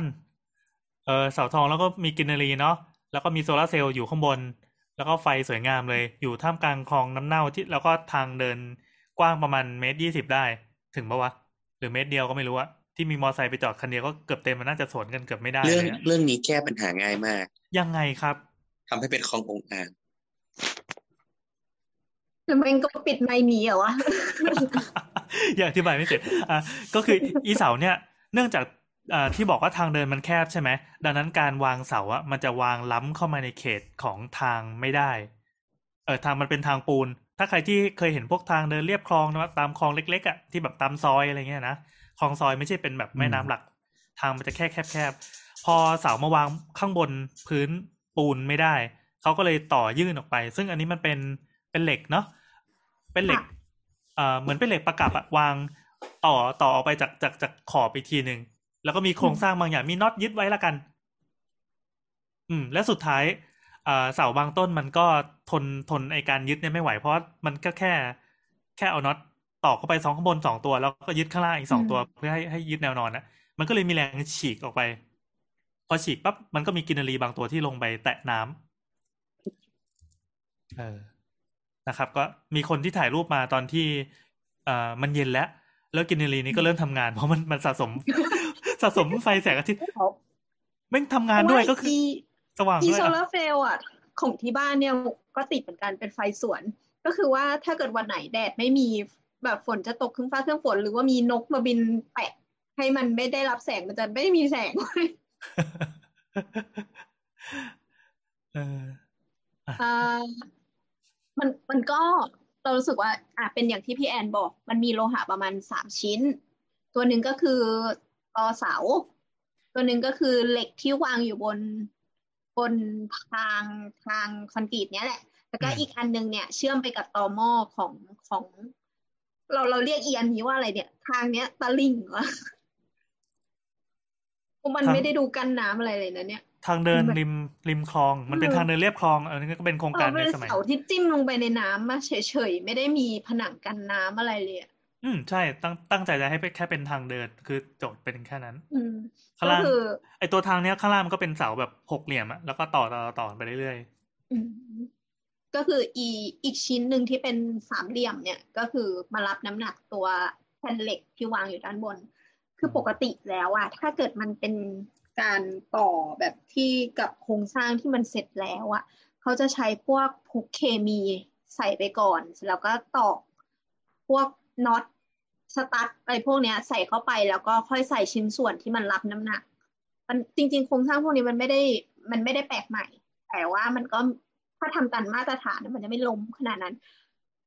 ที่ล้มสองอย่างที่เราเห็นรูปที่ล้มเนี่ยก็คือ อีตัวคอนกรีตที่เป็นพื้นที่รับน้ำหนักเนี่ยแม่งหลุดลงไปทั้งหมดเลยๆอืม ก็คือมันก็คงรับน้ำหนักไม่ได้อะอะถ้านึกภาพก็คงเหมือนอ่าอย่างเราไปเล่นไปเล่นตรงชายหาดหาดทรายแล้วกัน แล้วมันมีทรายที่มีสองระดับอะเหมือนน้ำมันซัดมาใช่ไหมแล้วมันเป็นเป็นหน้าผา แล้วพอไปยืนตรงขอบขอบๆอะมันจะกรึ้มลงไป เออ เออแล้วมันจะบิลงไปเลยทั้งทั้งทั้งเซตเขาถามว่าอะไรวะเขาถามว่าแบบนี้โครงสร้างมันโอเคไหมลักษก็ณะเห็นอย่างก็เงี้เห็นยอยู่ว่าไม่โอเค โอเคมันก็แย่ละโอเคแล้วกันอะเราฉีก หรือมันอาจจะมีกลไกเปล่าที่เราเห็นน่ะ พอกลางคืนปุ๊บอะมันลงไปกินน้ำแต่พอกลางวันปุ๊บมันเด้งกลับขึ้นมาได้ปะอ๋อเหมือนแบบ เออเป็นแบบพับได้อะไรอย่างงี้ปะอืมอืมอืม ไม่ได้สิวะพอพี่แอนพูดคำว่าเสาทองอะ แล้วเลยนึกถึงเหมือนแบบภาพผู้หญิงคนหนึ่งที่คลอดลูกออกมาพร้อมเสาสีทองทำไมว่าเรารู้สึกนึกถึงภูเขาทองมากกว่าอีกเหมือนในเรื่องสั่งทองไงที่ผู้หญิงมันออกลูกมาแล้วก็มีหอยทองอันหนึงหลุดออกมาด้วยอะ โอ้แล้วก็ครูดมา เออโคตรมาสู้สโหนน้อยเรือนงามไม่ได้อย่ามาออกมาคุยทั้งบ้าน บ้านแบบเป็นแบบแหลมคิดๆอยู่ด้วยอืม เราอยากรู้ว่าคนเราที่คิดว่าอีคนโครฟังงสร้างอันเนี้ยอะที่โครงสร้างอันเนี้ย มันไม่ได้ประหลาด แต่ว่าวิธีการทำอะ แม่งไม่ได้คุณภาพ ไม่แต่คือความจริงแล้วว่า มันไม่ควรมีสิ่งนี้ตั้งแต่แรกเว้ยถูกใช่ที่หมายถึงว่าที่สัญจรริมคลองลักษณะเนี้ย มันไม่ควรทำให้เกิดขึ้นแต่แรก อืม คือมันคือคือมันมีคนที่บอกว่า เอ้ยแบบ ในเพจใน Facebook ที่บอกว่าแบบ เออทำไมไม่ทำที่กั้น มาทำเสาไฟทำไม คือมึงไม่ควรทำที่กั้นมึงไม่ควรทำที่นี้เลย ถ้าจะทำก็คือทำให้มันแบบดีที่มันสามารถสัญจรได้แบบมนุษย์ปกติเขาทำกันเหมือนมันต้องเดินสวนกันได้ป้าทางเดินที่ดีอะใช่แล้วคือมันนี่ก็สวยคืออันเนี้ยเดินคนเดียวอะเออก็สวนได้ถ้าจะพยายามแต่ว่า อันนี้มันแบบ คือเดินเดินธรรมดาแบบเดินคนเดียวอะ ยังกลัวตกเลยปะหุยแล้วว่าพี่แอนเดินสวนกับครูไผ่ไม่ได้นะตรงนั้นอะได้โว้ย คือทำท่าไหนกันส่วนกันอะต้องต้องเบีคยดนหนึเบีงยดกระโดดอะเหรอ คนหนึงกระโดดลอยอยู่บนฟ้า ไม่ดีเราต้องเอาแบบเอาไหลไหลออกข้างหน้าเดินเฉียงเฉียงๆแบบปูอะแล้วช่วงที่กำลังพุงเบียดกันแล้วนมสีกันนะอือแล้วก็ค่อยๆผ่าน น้ำมันทำหน้ายิ้มเหรอพี่แอนก็ครูไผ่เนี่ยนะชอบอ่าอ่าอ่า เรา เราเพิ่งไปปั่นจักรยานมา นี่วันนี้เราไปหาข้อมูลมาจริงๆนะเว้ยที่ที่ริมคลองแห่งหนึ่งในในจังหวัดแถวๆนี้อ่าเราส่งรูปไปในกลุ่มไลน์มันมีเสาแบบเดียวกันเว้ย อันเนี้ยคือเน้นฟังก์ชันเลย มีเสาของของน่าจะเป็นของอบตหรือว่าเป็นหน่วยงานท้องถิ่นอะอ่าลักษณะของเสาก็เป็นแค่เสาเหล็กกลมใช่ไหมเป็นเหล็กกลมแล้วก็ต่อขึ้นไปสูงประมาณสักสามสี่เมตร แล้วก็เป็นไฟเป็นไฟ LED ลงมา แล้วตรง คนเสาก็คือต่อเข้ากับกับตัวอ่าตัวแผ่นพื้นนะซึ่งมันก็ต่อได้เพราะมันน้ำหนักเบามากเลยไม่ต้องใช้อะไรเลย เป็นแค่เหล็กกลมขึ้นไปอันเดียว ก็เหมือนเสาไฟฟ้า ในซอยแคบๆปกติอะแล้วข้างล่างก็เป็นสายไฟ นั่นแปลว่า อันเนี้ยไม่ได้ใช้โซลาร์เซลล์ซึ่งหรอแค่นี้ก็พอแต่ว่าหัวหัวข้างบนเหมือนใช้เลย มันมันเว้าแปลกอ่ามันมันเป็นแค่บางๆไงเพราะว่าไฟตอนนี้มันไม่ต้องไม่ต้องเป็นโดมอะไร มันเป็นแค่แผ่นๆอ๋อเออ ซึ่งแบบเนี้ย ถูกกว่ามาก แล้วก็ก็ใช้ประโยชน์ได้ อันนี้คือคือคลองที่เราไป คือจะเป็นคนที่ชอบไปไปไปวิ่ง หรือว่าไปปั่นจักรยานดูคลองอะเพราะว่าโหมันสวยมาก อันนี้เหมือนเขาสร้างมาเพื่อเรานะดังนั้น เราจะไม่เห็นด้วยที่ตัวบอกว่า จะไปสร้างทำไมมาสร้างไว้ให้เรานี่แหละไม่แต่มันไม่ปลอดภัยแล้วมันก็ไม่ควรจะมีที่นี้เกิดขึ้นอะ เออ คือเราไม่รู้ว่าในในเมืองมันโอเคหรือเปล่า แต่ว่าถ้าเป็น ถ้าเป็นแบบแถบชานเมืองหรือว่าแถวชุมชนริมน้ำเนี่ยเขาใช้ว่ะ คือ ใช้ไม่ได้แปลว่าโอเคไงอ๋อแต่พคืออมันควรรูปที่คือมันพี่แอควรนจะมีส่งของมามาตรฐานดีให้ใช้หนอกปะมันไม่ใช่แค่แบบ คือคุณคุณภาพชีวิตแค่นี้คุณสามารถเดินได้ก็คือโอเคแล้วจบรูปที่พี่แอนส่งมาเขาก็ไม่ได้ดูแข็งแรง เขาแทบจะดูไม่ต่างจากในโพสต์ที่ส่งมาให้พวกเราด่า แต่นั้นเลยมาคิดอีกทีนึงว่า เอ๊ะ หรือไอ้เสาที่ที่ไอ้กินนารีตกน้ำอะ มันมันไปติดตั้งแบบนั้นตั้งแต่แรกอะ เพราะไม่มีกินนารีหรือเปล่า แล้วกินนารีมาทีหลัง แล้วมันเลยน้ำหนักเยอะเกินไป ได้ด้วยเหรอเหมือนตอนแรกไม่รู้ว่าจะมีกินนารีแค่แบบ ให้ความสว่างไปก่อนก็เลยดำเนินการก่อสร้างแบบนั้นปะไม่น่านะน่าจะมาพร้อมกินนารี เหมือนแบบอืมอยู่ไม่ๆงบตอนแรกงบปีตอนนี้แรกมามีอะไรเงี้ยตอนแรกมีเสาธรรมดาแล้วก็เอาออกแล้วเสาใส่กินนารีเข้ามาใหม่โอ้โหเพิ่มงบไปเรื่อยเออโอเคนั่นแหละครับๆเราเราเราไม่ค่อยโกรธอะไรมาก หมายถึงว่า ถ้าไม่รู้งบอะเพราะเรารู้สึกว่ามันก็เป็น learning เนอะออกปะในในหลาย ๆ ประเทศอะทำอะไรครั้งแรก ๆอะมันก็ไม่สวยก่อน แล้วมันก็ค่อยๆเรียนรู้ สมมติว่าแต่ละจังหวัดทำไม่เหมือนกัน จังหวัดนี้แบบมีคนถ่ายรูปเยอะกว่าอะไรเงี้ย หรือว่าแบบพอวันหนึงเปิดให้นักท่องเที่ยวเข้ามา มันอาจจะมีนักท่องเที่ยวดันไปชอบดูไอ้มนุษย์โบราณกันอะไปถ่ายมนุษย์โบราณว่าเฮ้ยมนุษย์โบราณยี่สิบตัวบนถนนนี้หน้าไม่ซ้ำกันเลยสักตัวหรืออะไรเงี้ยกลายเป็นกิมมิคขึ้นมาอะไรเงี้ย เออ มันก็จะแบบเกิดการรู้กันเองว่าแบบไหนดีแบบไหนทุบทิ้งใหม่หรืออะไรเงี้ย แต่พอรู้ว่าแสนสามเนี่ยก็เกิน อืม อืมไม่คืออย่างเรื่องที่ริมคลองเราก็รู้สึกว่ามันมันหลายหลายเลเลเยอร์อะคือเรารู้สึกว่ามันมันมีจริงๆมันมีปกติแบบทั่วไปเยอะเยอะด้วยอะทั้งในกรุงเทพแล้วก็ต่างจังหวัดอะไรเงี้ยเพียงแต่ว่า เรารู้สึกว่าถ้าถ้ามันจะมี improvement เกิดขึ้นหรือว่าจะทำให้มันดีขึ้นอะมันควรก็ควรจะทำให้ดีกว่านี้อะไรเงี้ยเอออะไรประมาณนั้นนะอืมทำไมทำไมคนที่แบบใช้ชีวิตตรงนี้แล้ว เขาต้องได้คุณภาพชีวิตที่ คือโอเคเขาใช้จนชินแล้วอะแต่ว่ามันก็ไม่ได้ดีไงเอออะไรอย่างเงี้ยนั่นแหละครับ ครับอะตัวฝากใบลาเราไม่เป็นเฮ้ยน้ำอันนี้คิวน้ไอ้น้ำกินน้ำแล้วเนี่ย เตรียมำอะเขียนมามาคอวอร์มคอก่อน สวัสดีครับผมแจ็คแมคโคร อยากจะโดน อยากโดนช้อนแกง อยากโดนแทงกับตู่โรงพยาบาลเอ้ยเอ้ยอยากคานในบ้านบวชทำไมเธอไม่ลองท่อนต่อเราปอเต็กตึงเข้ามารับกูหนึ่งหกหกเก้าเข้ามารับกูสิเฮ้ยเฮ้ยอยากเป็นอัมพาตเฮ้ยอยากเลือดสาดเข้ามาคือปัดเพลงอะไรอะ ช้อนแกงไง ไม่เคยฟังเลยเวลาแล้วงานบวชที่วัดโบสถ์เขาเปิดเพลงอะไรกัน เออ เราไม่เห็นมีอะไรเลยอะโอ้จริงอะ คนแต่บเราวชว่าเพจลงนเนี้ยเพลคงนเนี้บยวชมันจนดีนะ เพลงนี้เออมันจริงให้ความรู้ทำไมอะว่าแบบก็มันบอกปอเต็กตึงเข้ามารับกูหนึ่งหกหกเก้าเข้ามารับกูสิอย่างน้อยคนฟังเพลงเนี้ยตั้งห้าสิบแปดล้านคนน่ะ รู้แล้วว่าอ่าเบอร์ต้องหนึ่งหกเก้าเป็นเบอร์ที่จำเป็น เออควรไปเปิดตามโรงเรียนสอนเด็แล้วกแนทร้องเพลงทนได้ไหมไม่ได้เราร้องเพลงนี้ได้เพลงเดียว เป็นแอปโฮเอฟซีอ่าโบทบนร้องเพลงทนสิตามไปดูคลิปที่เขาเปิดบ้านมาด้วย ไม่ทนมันรู้เยอะร้งกว่าไงอีกนี่ทนมันเยอะกว่าอีกนี่คนเยอะมาก ทนน่าจะเป็นเพลงไทยที่ดังที่สุด เราไม่ได้ตั้งชแต่อบเคยมีช่วงนี้แหละเราไม่ได้เรารู้จักชอบตามแต่ไอ้กระแสเพลงอะไรอะปิกาจูปิกาจูอะไรเงี้ยอะไรวะตัวเล็กเหมือนปิกาจูอะไรทุกอย่าง อะไรวะ เนี่ยก็เพลงทนมันคือไอ้นี่พี่ไม่มีลุยวิตตองเอ้ยเอเอ้อยเอ้ยใช่มาแล้วเว้ยมาแล้วเว้ยอ๋อต่อต่อนี่ต่แต่อนี่ก้อนโตเออเหรออืมนวลน้องของน้ำตานองเพอต้องช่วยพี่ออกค่าคอนโด เนี่ยอยู่กับพี่นะมันลำบากนะ หรือว่าน้องจะทนอยู่กับพี่นะมันลำบากนะ หรือว่าน้องจะทนเนี่ยคือคือทนอะเป็นเพลงที่สร้างประวัติศาสตร์ใหม่ให้เพลงไทยหลังจากเข้าไปติดชาร์ตเพลงบิลบอร์ด global อันดับที่ 89 จากเพลงทั่วโลกยกเว้นอเมริกาอืมเอออ๋อเพิ่งรู้ ว้าว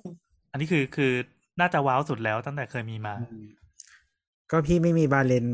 แถมค่ารถพี่ก็ส่งไม่ทันกระเป๋าของพี่ดีออแต่ตัวพี่นะไม่มีตังค์ ตอนเรานี้จะกี่กลับล้านไปวิวเรื่องแรกที่เราคุย ตอนนี้ร้อยห้าสิบห้าล้านวิวแล้ว เออกลับไปเรื่องแรกจริง เฮ้ยฝากใบลาสองร้อยนั่นแน่แน่แน่มีขมมีขมโอ้มีขมแจ็คแปมโพแพ้เลยอะได้แค่ห้าสิบแปดล้านวิวฟังโรงพยาบาลต่างๆ เอาไปเปิดด้วยนะคะ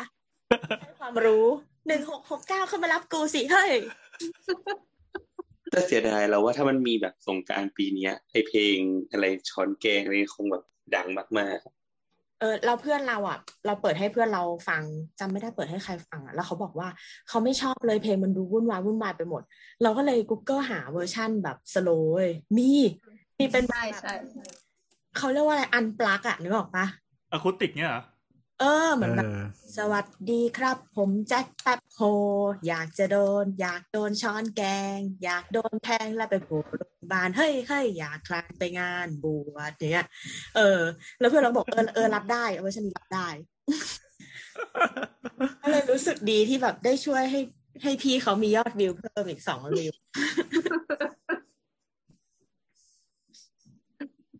อะไรวะ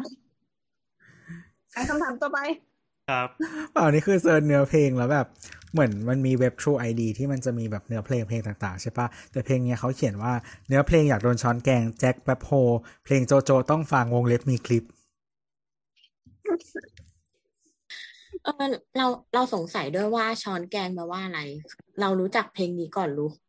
ก็เลยไป Google มา อ่ายังไงคแล้รับวก็มีคนมีคนมาบอกว่าช้อนแกงมันเป็นศัพท์จากชาคุแป ลว่าการเตะปาดหน้า เฮ้ยมัน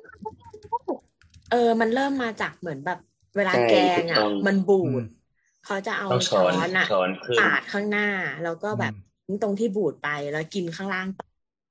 เวลาช้อนแกงก็เลยหมายถึงแบบการปาดหน้าอ้าวแล้วแนทไม่รู้เหรอตอนแรกแนทคิดว่ามันแปลว่าอะไร ไม่รู้เลยก็นึกว่าเอาช้อนไล่ตีอะ ไม่ใช่เราคิดว่ามันคือมันช้อเป็นนแบบช้อนหอยอะไอช้อนที่เป็นช้อนกลางเอ้อะยเราก็แบบอยากโดนช้อนแกงก็คือแบบเดินผ่านลงแบบลงกินข้าวก็เดินเคลี้ยงช้อนกลางมาก็มันมีไอ้นี่มันมีหนังมันมีหนังเรื่องหนึ่งที่ดัง ๆ ที่ผู้ชายแต่งตัวเหมือนสกรีมแล้วเอาช้อนมาไล่ตีอะ เออ หนังผีที่เป็นช้อนไล่ตีอะเออก็เลยนึกว่าเอาช้อนไล่ตีอะเราเอ่อเพิ่งเดอะรู้น่าน่าจะชื่อ The Spoon ป่ะ มันมีแน่ใจชื่อเป็นภาษาญี่ปุ่นเลยอะโหไม่เรากำลังทึ่งคำว่าช้อนแกงคือเราคิดว่าช้อนแกงมันเป็นคำนามคำเดียวเว้ยแต่ช้อนแกงตรงเนี้ยมันคือช้อนที่มันเป็นกริยา เออ เรารู้สึกเซอร์ไพรส์มากเลยเราเพิ่งรู้เนี่ยเพิ่งรู้สดๆเลยนะเนี่ยทุกคนครับ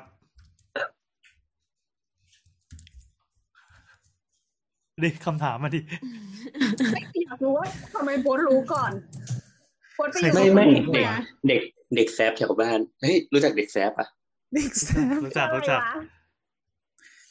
ก็คล้ายอๆเด็ธิกบายแว้นนิดด้วยเด็กแซฟก็ไม่เหมือนเด็กแว้นหรอ เด็กแซฟนี่มันมาก่อนมันคือเด็กเด็กแว้นอีกนะใช่ คือคืออย่างเมื่อก่อนตอนมัธยมเนี่ย เวลาจะไปไหนดึกๆใช่ไหมขี่มอเตอร์ไซค์แม่ก็จะบอกว่า ระวังโดนเด็กแซฟไล่ไล่ตีเนอะโหคนแม่งตีพระได้จิตใจสมัยนั้นยังมีผมอยู่ออกเอมาอด้วยสมัยนี้ยังเป็นคนธรรมดาอยู่ เป็นคารไม่วาสแต่ว่าอยู่แต่ว่ามันจะมีแบบเมื่อก่อนมันจะมีไอ้แก๊งซามูไรอะเคยได้ยินปะเออเออที่ถือมีดยาวเออ แล้วก็ๆแล้วก็ฟันคนแล้วขี่มอไซค์ไล่ฟันน่ากลัวคือฟันมากแบบไปทั่วนะ ไม่ไม่ได้แบบไม่ได้เจาะจงใครเออออะไรอย่างเงี้ยอุ๊ยใครแบบเล่นด้อมด้วยเหรอเรนดอมใช่อันนี้น่ากลัวมากจริงคือแก๊งซามูไรในทุกจังหวัดเหรอ เชียงใหม่ไม่ป่ะขี่ไปทั่วโลกเลยเหรภาอคภาคเหนือภาคเหนือ ชอบเวลาน้ำมันจินตนาการดีวะขี่ทั่วโลกนี่เหรอไล่ฟัน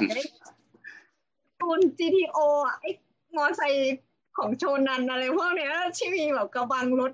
สูงๆแล้วก็ถือมีดดาบแล้วก็ทำผมทรงรีเจไม่ลใหญ่เย้ไม่ อันนี้เว็บร้อยห้าสิบเลยเนาะ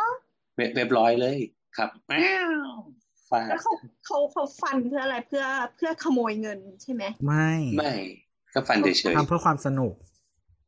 ๆมันจะมีไอ้พวกแบบยุคที่แบบเก็บแต้มอะใช่ไหมจะมีไอ้คนเก็บแต้มใดๆใช่ไหมเออก็จะอันมานี้ก็แข่เหมืงอนกันระหว่างแก๊งกันหรืออะไรแนวเนี้ยของอืมสมัยเราอะ ตอนเราไปเรียนอะเขาบอกว่ามันฝรั่งก็ออกมาเตือนว่ามันมีสิ่งที่เรียกสิ่งคล้ายแบบนี้เหมือนกันเรียกว่า stab and run คือไม่เฮ้ยไม่อะไรเลย มาจิ้มเออ ที่สกอตแลนด์ก็มีเด็กแซฟอะแซฟใช่ใช่มามาสแตปแล้วก็วิ่งหนีไปเลย เพราะว่าบางแล้วก็พวกเนี้ยจะชอบอยู่ในแบบ เหมือนเหมือนจุดที่มันมีมุมอับหรือว่าอาจจะมีตึกสูง แต่เป็นตึกร้างอยู่ใกล้ๆหรืออะไรเงี้ย เพราะว่ามันจะมีชาวแก๊งอะ ที่คอยซุ่มดูอยู่ มันเป็นเครื่องหมายการขอเข้าแก๊ง ถ้าแบบนายอยากเข้าแก๊งเราอะนายนายไปสแตปคนแล้ววิ่งหนีอย่างเงี้ยเฮ้ยเออ ถ้านายกล้าทำเดี๋ยวเราให้เข้าแก๊งเนี่ยเพราะฉะนั้นมันมันมักจะมีมีคนที่แอบมองอยู่ว่าส่งงานหรือยังอะไรเงี้ย เออแล้วก็ลักษณะของเด็กแซบบ้านเขาอะ จะชอบใส่เสื้อกับกางเกงอะแมกันไม่ แนทแนทพูดเด็กแซฟไม่ถูก มันต้องมันต้องพูดว่าแซฟแซฟเออ เด็กแซบอย่างเงี้ยเออไม่จริงๆต้องเรียกว่าแซฟเฉยๆไม่ต้องมีเด็กด้วย มันจะมันมันจะเป็นเสื้อที่เข้าชุดกันเสื้อกับกางเกงสีเดียวกัน โดยมากมักเป็นสีแดง แล้วก็มีแถบสีขาวสองขีดอะลากจากแบบแขนลงมานึกออกปะเหมือนเหมือนชุดวอร์มเงี้ยเหรอเหมือนเออเหมือนชุด Adidas เหมือนชุดจัสตินบีเบอร์อะอืมเอ๊ะที่ที่ไม่น่าที่ไม่ใช่ที่ไม่ได้เอลลอยนึกอเอาอกครับ เออครับนั่นแหละ ผมรู้ว่าครับเขาไปเป็นเด็กแซฟวะที่เยอรมันเดี๋ยว ไม่ใช่โดนแล้วแทงแน่เอ้ยแสดงว่าคำว่าสแตปกับคำว่าแซฟนี่มันคือรากศัพท์เดียวกันนี่หว่า ไม่ มันมีคำว่าแซฟที่เป็นอันนี้ด้วย Z A ครับชุด Z ครับเปล่าอ๋อแซฟเป็นเงี้ยคนนะแซ่บแซ่บไม่แซดแซดเอก็คือเป็นการตั้งชื่ออีเมลมาก่อนซ่าให้แอนนะซ่าอะไรเงี้ย ครับ รู้เลยนะฮะ เป็นเด็กแบบมิเลเนียลเก้าศูนย์อะไรต่างๆ ครับผมอะคำถามข้อต่อไปคำถามข้อต่อไปนะครับ จากคุณช็อกช่อนนะฮะ มีคนมาเล่าเรื่องผีในคลับเฮาส์พูดถึงบ้านแถวกรมส่งเสริมการส่งออก ที่เจ้าของเป็นสถาปนิกเลยออกแบบบ้านตัวเอง แต่เขาทาสีดำทั้งหลังดำยันรั้วสงสัยมากว่าไม่ร้อนแย่หรอวะ ฟังเรื่องผีก็สงสัยเรื่องสถาปัตย์ถามสาวๆละกันทาบ้านสีดำนี้ไม่ร้อนเหรอคะ นี่นี่ต้องถามด้วยเหรอว่าร้อนน่ะ เรื่องเล็ก แต่ว่า อืมเหมือนเรื่องใหญ่ สีดำก็ต้องร้อนอยู่แล้ว อืมก็ร้อนแต่แหมันละมันเปิดแอร์ดิเทาได้ไม่ใช่หรอว่าถ้าสมมติว่าใช้ฉนวนดีๆหนาๆอะแต่ยุงอะไม่น่า ไม่น่าก็ยุงแบบก็อย่าให้มีช่องเปิดไง คือมันก็หลายอย่าง โอเค เข้าใจว่าไอ้สีดำมันก็มีแต่ว่ามันก็จะมีพวกแบบสีสะท้อนความร้อนอะไรอย่างเงี้ยแต่ว่ามันก็ช่วยได้ประมาณหนึ่งแหละ ไม่แล้วก็คือทำชนวนนั่บางนแหละบางคนน่ะเขาทำวิธีที่ที่เห็นที่คนทำบ้านดำบางคนเขาใช้วิธี เอ่อ double wallอืมอืมก็คือใช่ใช่ใช่ก็ดับเบิลวอลคือคือก็คือผนังสองชั้น ชั้นนอกสีดำใช่ปะแล้วก็มีแกะอ่า แล้วก็มีอีกชั้นหนึ่งมันก็จะกันความร้อนได้ส่วนหนึ่ง อืมก็เหมือนที่ที่เคยคุยคุยกันไปแล้วเนาะเรื่อง double wallอืม แล้วก็ข้างบนก็ฉนวนแล้วก็แบบมีหลาย layer ก็ได้เหมือนกัน ก็กันได้เหมือนกัน แล้วก็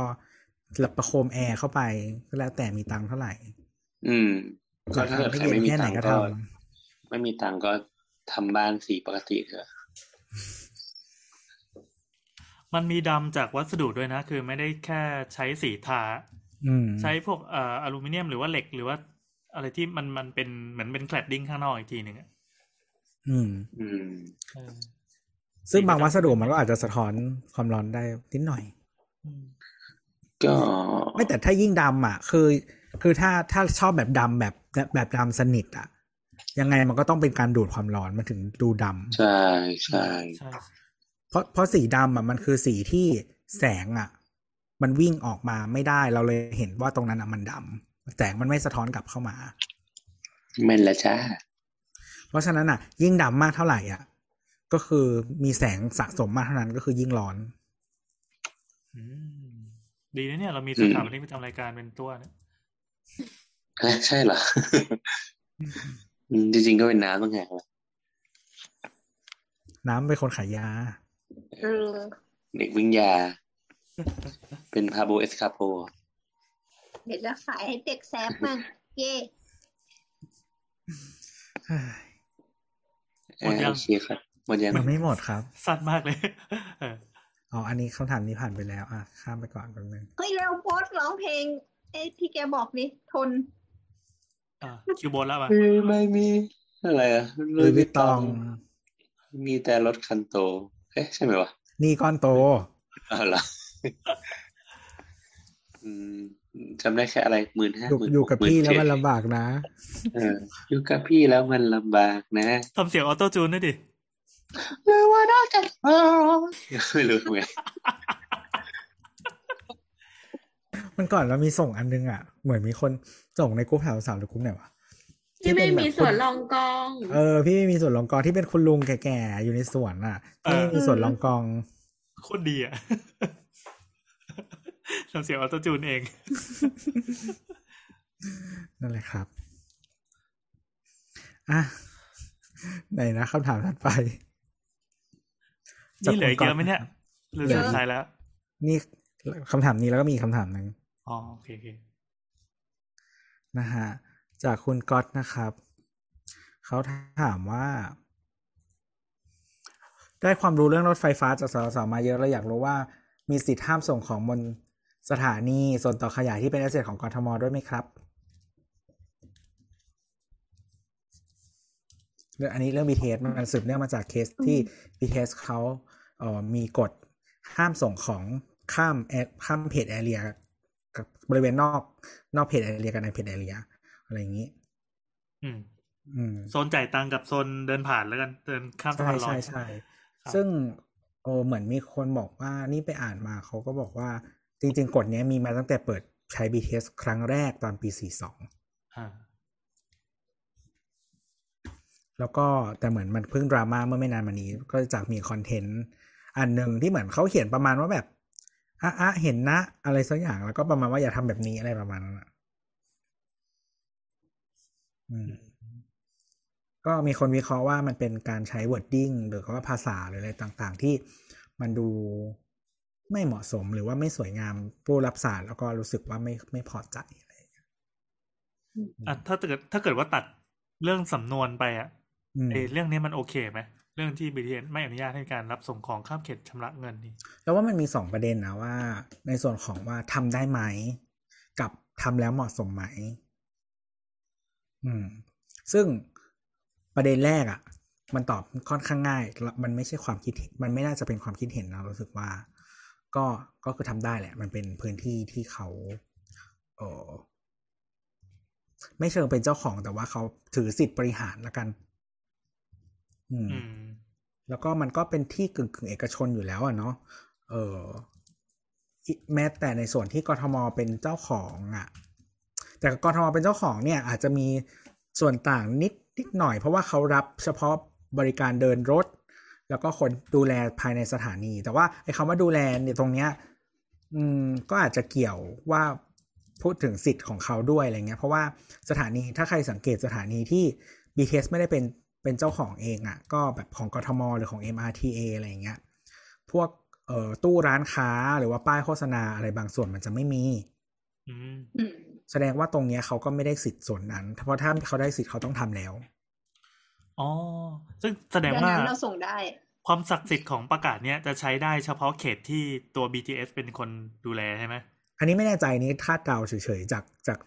จากสิ่งพวกเนี้ย เอออ่า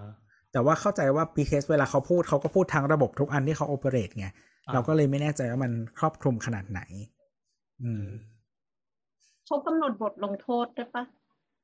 ไม่แน่ใจนะเขาแค่ห้ามเฉยๆปะเขาไม่ได้ลงเขาก็ประโทมาณษห้าม เออ นั่นแหละ เออแล้วก็จริงๆเพจ BKK Trend เขาก็มีเทียบให้ดูว่าหลายๆเอ่อระบบ อย่างเช่นที่โตเกียวหรือว่าอะไรเงี้ยก็ห้าม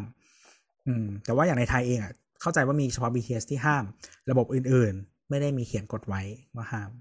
อืมอืมซึ่งจริง ๆ BTS เขาก็จะมีคอนเทนต์อันอื่น ที่เราเห็นมาเนาะจะพูดในแง่ของการกีดขวางทางเดินผู้อื่น หรือว่าในส่วนของการเป็น อันนี้พูดถึงกันเอง อันนี้เราก็ไม่เห็นคอนเทนต์เองนะอาจจะแต่ว่ามันมีพูดถึงในแง่ของการเป็นเอ่อการส่งของผิดกฎหมายเนาะซึ่งพอมันเป็นพื้นที่ของใครแล้วเกิดการทำทำความผิดเกิดขึ้น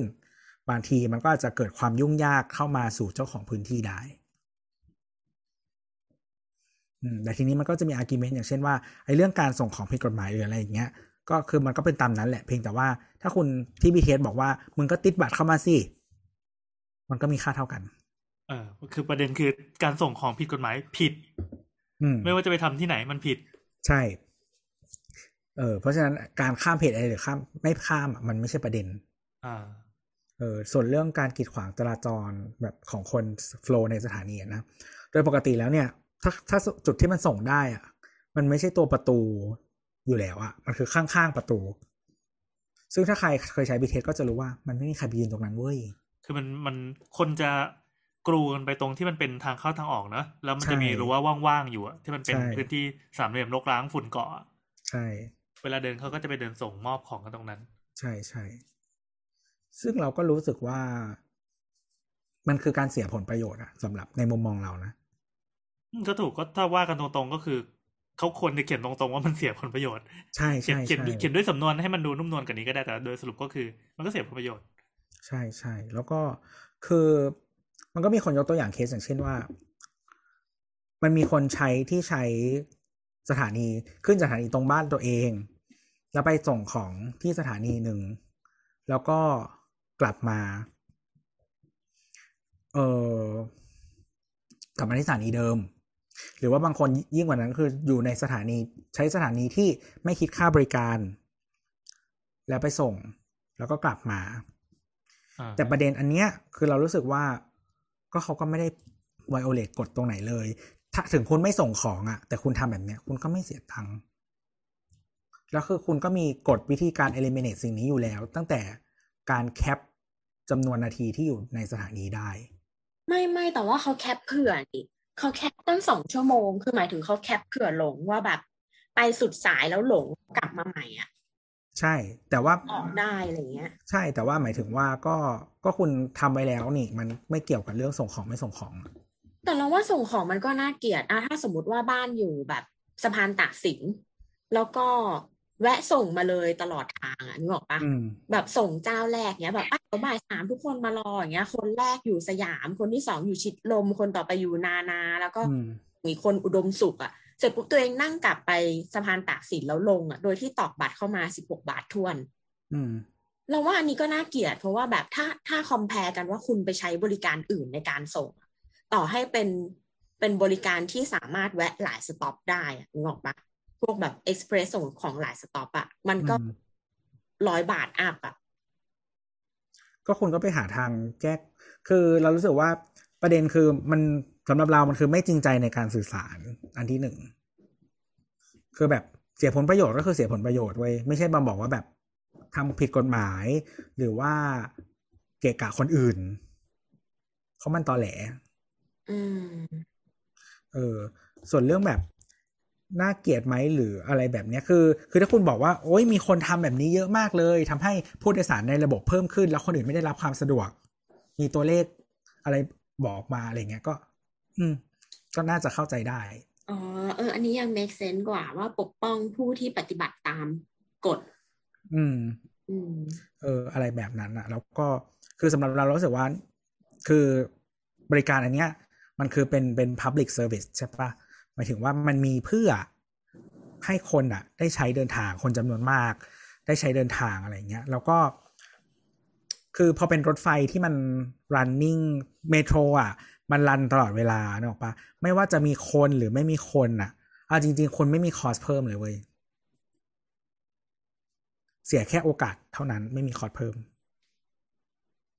มมันไม่เหมือนกับว่า สมมุติถ้าคนบอกว่า อันนี้ถ้าคิดแบบภาพใหญ่ ๆ เลยนะ ถ้าคุณฟอร์สให้คนใช้ทุกคนที่ส่งของเปลี่ยนไปใช้บริการมอเตอร์ไซค์ทั้งหมดอะจริงคุณเพิ่มมอเตอร์ไซค์ไม่รู้กี่คันเว้ยเอออะไรแบบนั้นอะแต่ว่าถ้าคนพวกนี้ใช้ BTS ใช่ปะจริง ๆ แล้วอะคอร์สมันไม่ได้เพิ่มเลย เพราะรถมันต้องวิ่งอยู่แล้ว อืม เออซึ่งซึ่งอันนี้คนที่พูดมันจะต้องไม่ใช่เป็น BTS ดิมันต้องเป็นคนที่ใหญ่กว่านั้น คนใช่ที่ใช่กำหนดนโยบายลงมา ใช่แต่ว่าอันเนี้ยมันมันอีกมุมหนึ่งก็คือว่าเนื่องจากผู้ให้บริการอะไรบริการอะไรพวกนี้ของเรา มันกลายเป็นเอกชนไงอ่าเออ มันไม่ใช่รัฐหรือว่าคนที่ เพราะฉะนั้นอะเออเอกชนปกติแล้วมันจะ maximize profit อยู่แล้วถูกไหมครับ เมื่อเขาแค่เขาเสียโอกาสอะจริงๆเขาก็อยากรักษาผลประโยชน์เป็นเรื่องปกติ อืมอืมคือตรงเนี้ยเออสำหรับเราอะเรารู้สึกว่าเขามีสิทธิ์ปกป้องผลประโยชน์ตัวเอง แล้วอืมกฎเนี้ยเนื่องจากเราอะเป็นคน อ่านกฎอ่านอินสต u ั t ชั่นอะไรก่อนอืมใช้งานตั้งแต่เด็กเนกอะเรารู้กฎเนี้ยตั้งแต่เรายังใส่ชุดมปลายอืแหละมเออ เราก็เลยรู้สึกว่ามันเป็นเรื่องธรรมดามาก ถ้าถ้ารับกฎนี้ไม่ได้ก็อย่าไปใช้บริการเขาเนกอะอืมเพราะฉะนั้นถ้าสมมติว่าจะด่าโพสต์เนี้ยเห็นด้วยกับตัวว่าออกแบบ content ไม่ดี แล้วก็ไม่อืมมีความจริงใจในการสื่อสาร แต่ว่า comment ที่เราเห็นบน original post อะอืมด่าเนี่ยเหมือนแบบ ในช่วงเวลาแบบนี้ที่เศรษฐกิจมันแย่คนแบบเขาทำขอทำมางตั้งแต่สี่สองแล้วออะอกมาขายหรืออะไรอย่างเงี้ยนึกออกปะเออมันก็เป็นอีคอมเมิร์ซอย่างหนึ่งทำไมคุณไม่สนับสนุนแบบ SME ส่งของหรืออะไรเงี้ย แบบเหมือนเหยียบหัวคนจนอะไรประมาณเนี้ยแบบ คือคอมเมนต์มันก็คือการที่คุณคุณเอาเปรียบเขาอะนึกออกปะอืมแล้วคุณไม่พอใจที่วันหนึ่งเขามาเซ็ตสิทธิ์ว่าแบบ หยุดเอาเปรียบฉันได้แล้วนะ เพราะว่าฉันก็อยากได้กำไรเหมือนกันอย่างเงี้ยมเออ มันก็เลยเป็นการแบบเหมือนเหมือนตีกันจากคนไม่จริงใจทั้งสองฝ่ายอะนึกออกมไหมอืมเออเออเรามองว่าคอมเมนต์ที่ไปตีเขาอะ ก็ตีในเรื่องที่รู้สึกว่าคนจะอินอะอืมแต่ก็ไม่ได้ตีด้วยความจริงใจเหมือนกัน อืม อืม คือสำหรับเราเรารู้สึกว่าก็มันเป็นสิทธิ์ของเขาแน่นอนสำหรับเรานะเป็นสิทธิ์ของเขา แต่ว่าถามว่า คือมันก็ มันก็เป็นข้อขัดแย้งไอ้ที่เราพูดว่า เนื่องจากว่าผู้ให้บริการที่มันควรจะเป็น Public Service อะมันถูกให้บริการโดยเอกชน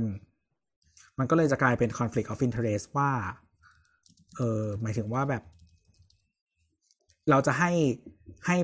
ประชาชนได้ผลประโยชน์มากที่สุด หรือบริษัทได้ผลประโยชน์มากที่สุด ซึ่งพอเป็นเอกชนเขาก็ต้องเลือกบริษัทได้ผลประโยชน์มากที่สุดอะไรประมาณนั้นนะ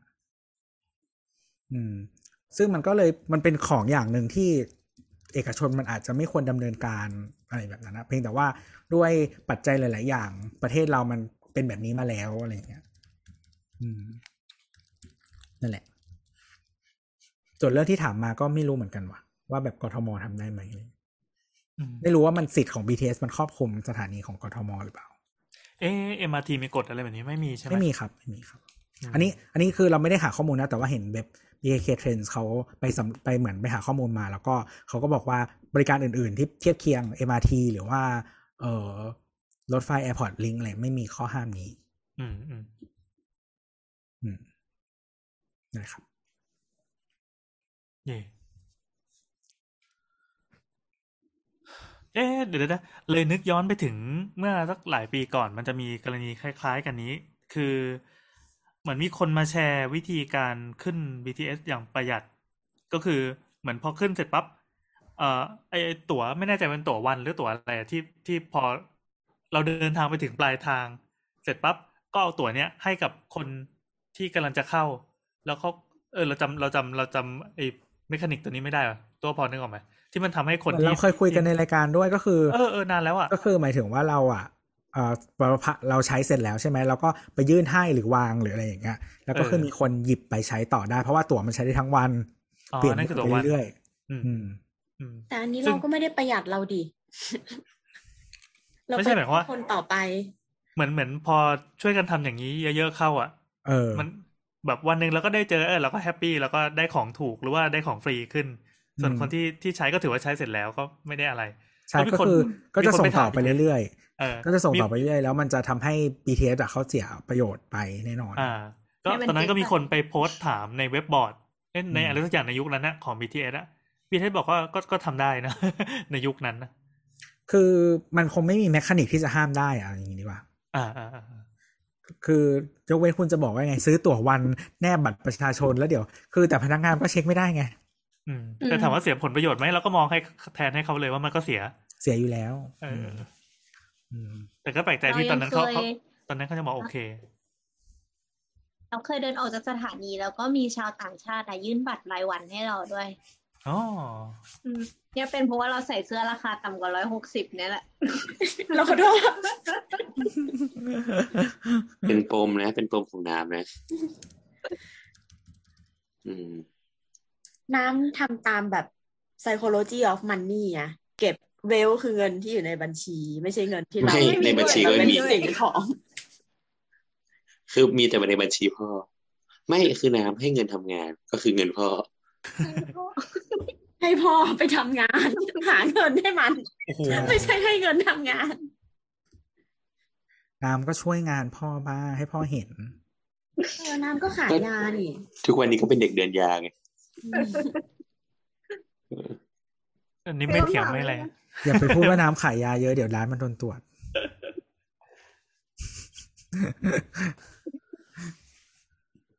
อะ ขอเสียงฮะเดี๋ยวพี่แอนนะพี่แอนยังไม่ได้ทำเลย ไม่มี เราเราไม่เคยฟังเลยเพลงพวกนี้เราแบบร้องนี่ก็ได้เอ้ยจงรักก็ได้ จงรักโอ้โหจงรักคืออะไรอะ เพลงยุคสมัยจงรักอะคุณน้า ที่มันมีม้าอะ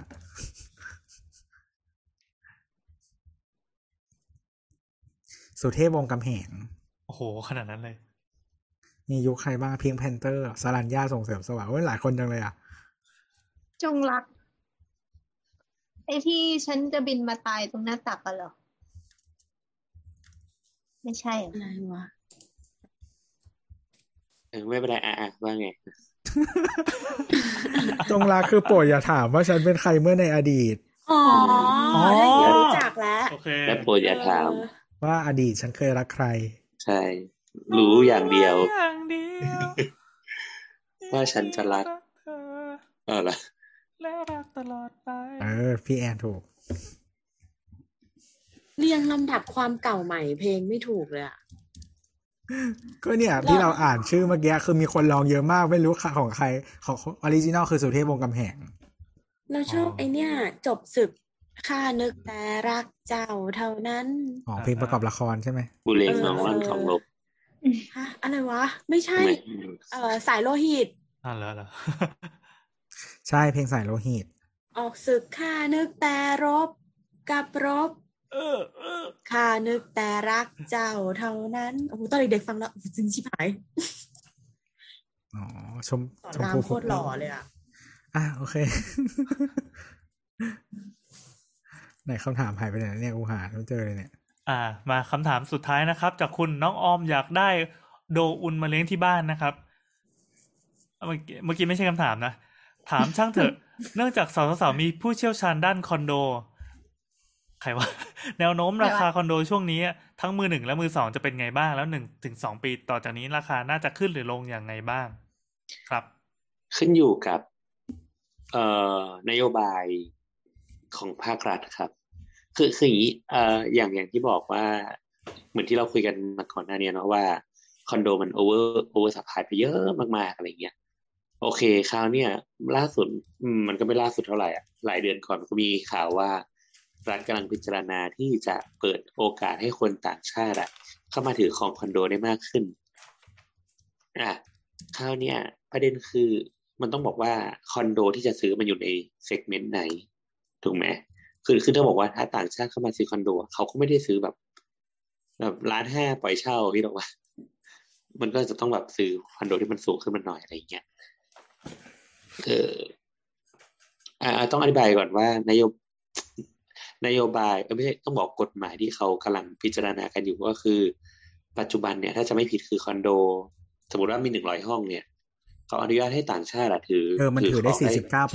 เปอร์เซ็นอืมก็คือสี่สิบเก้าห้อง แต่ว่าเหมือนที่เขาพยายามจะผลักดันกฎหมายใหม่ก็คือ ดันขึ้นไปอีก อาจจะมีเขามีเสนอเลขเจ็ดสิบแปดสิบ70แล้วก็เก้าสิบเก้าใช่ อันเนี้ยก็เป็นหนึ่งในวิธีคิดเขาก็มองว่า โอเค เมืองไทยมันมันเฟอร์ละ มันไม่มีคนซื้อละ ก็คืออันเนี้ยราคาสิบล้านขึ้นไปอ่าซึ่งเอาจริง ๆ มันไม่ได้กระทบกับตัวเล็กเท่าไหร่นะพูดจริงคือหลาย ๆ ประเทศอะที่เขามีนโยบายเรื่องการไม่ให้ต่างชาติถือครองอะไรเงี้ย เอาจริง ๆ ตอนเนี้ย ไม่ใช่ว่ามันไม่กระทบนะ นี่ก็กระทบอยู่นะ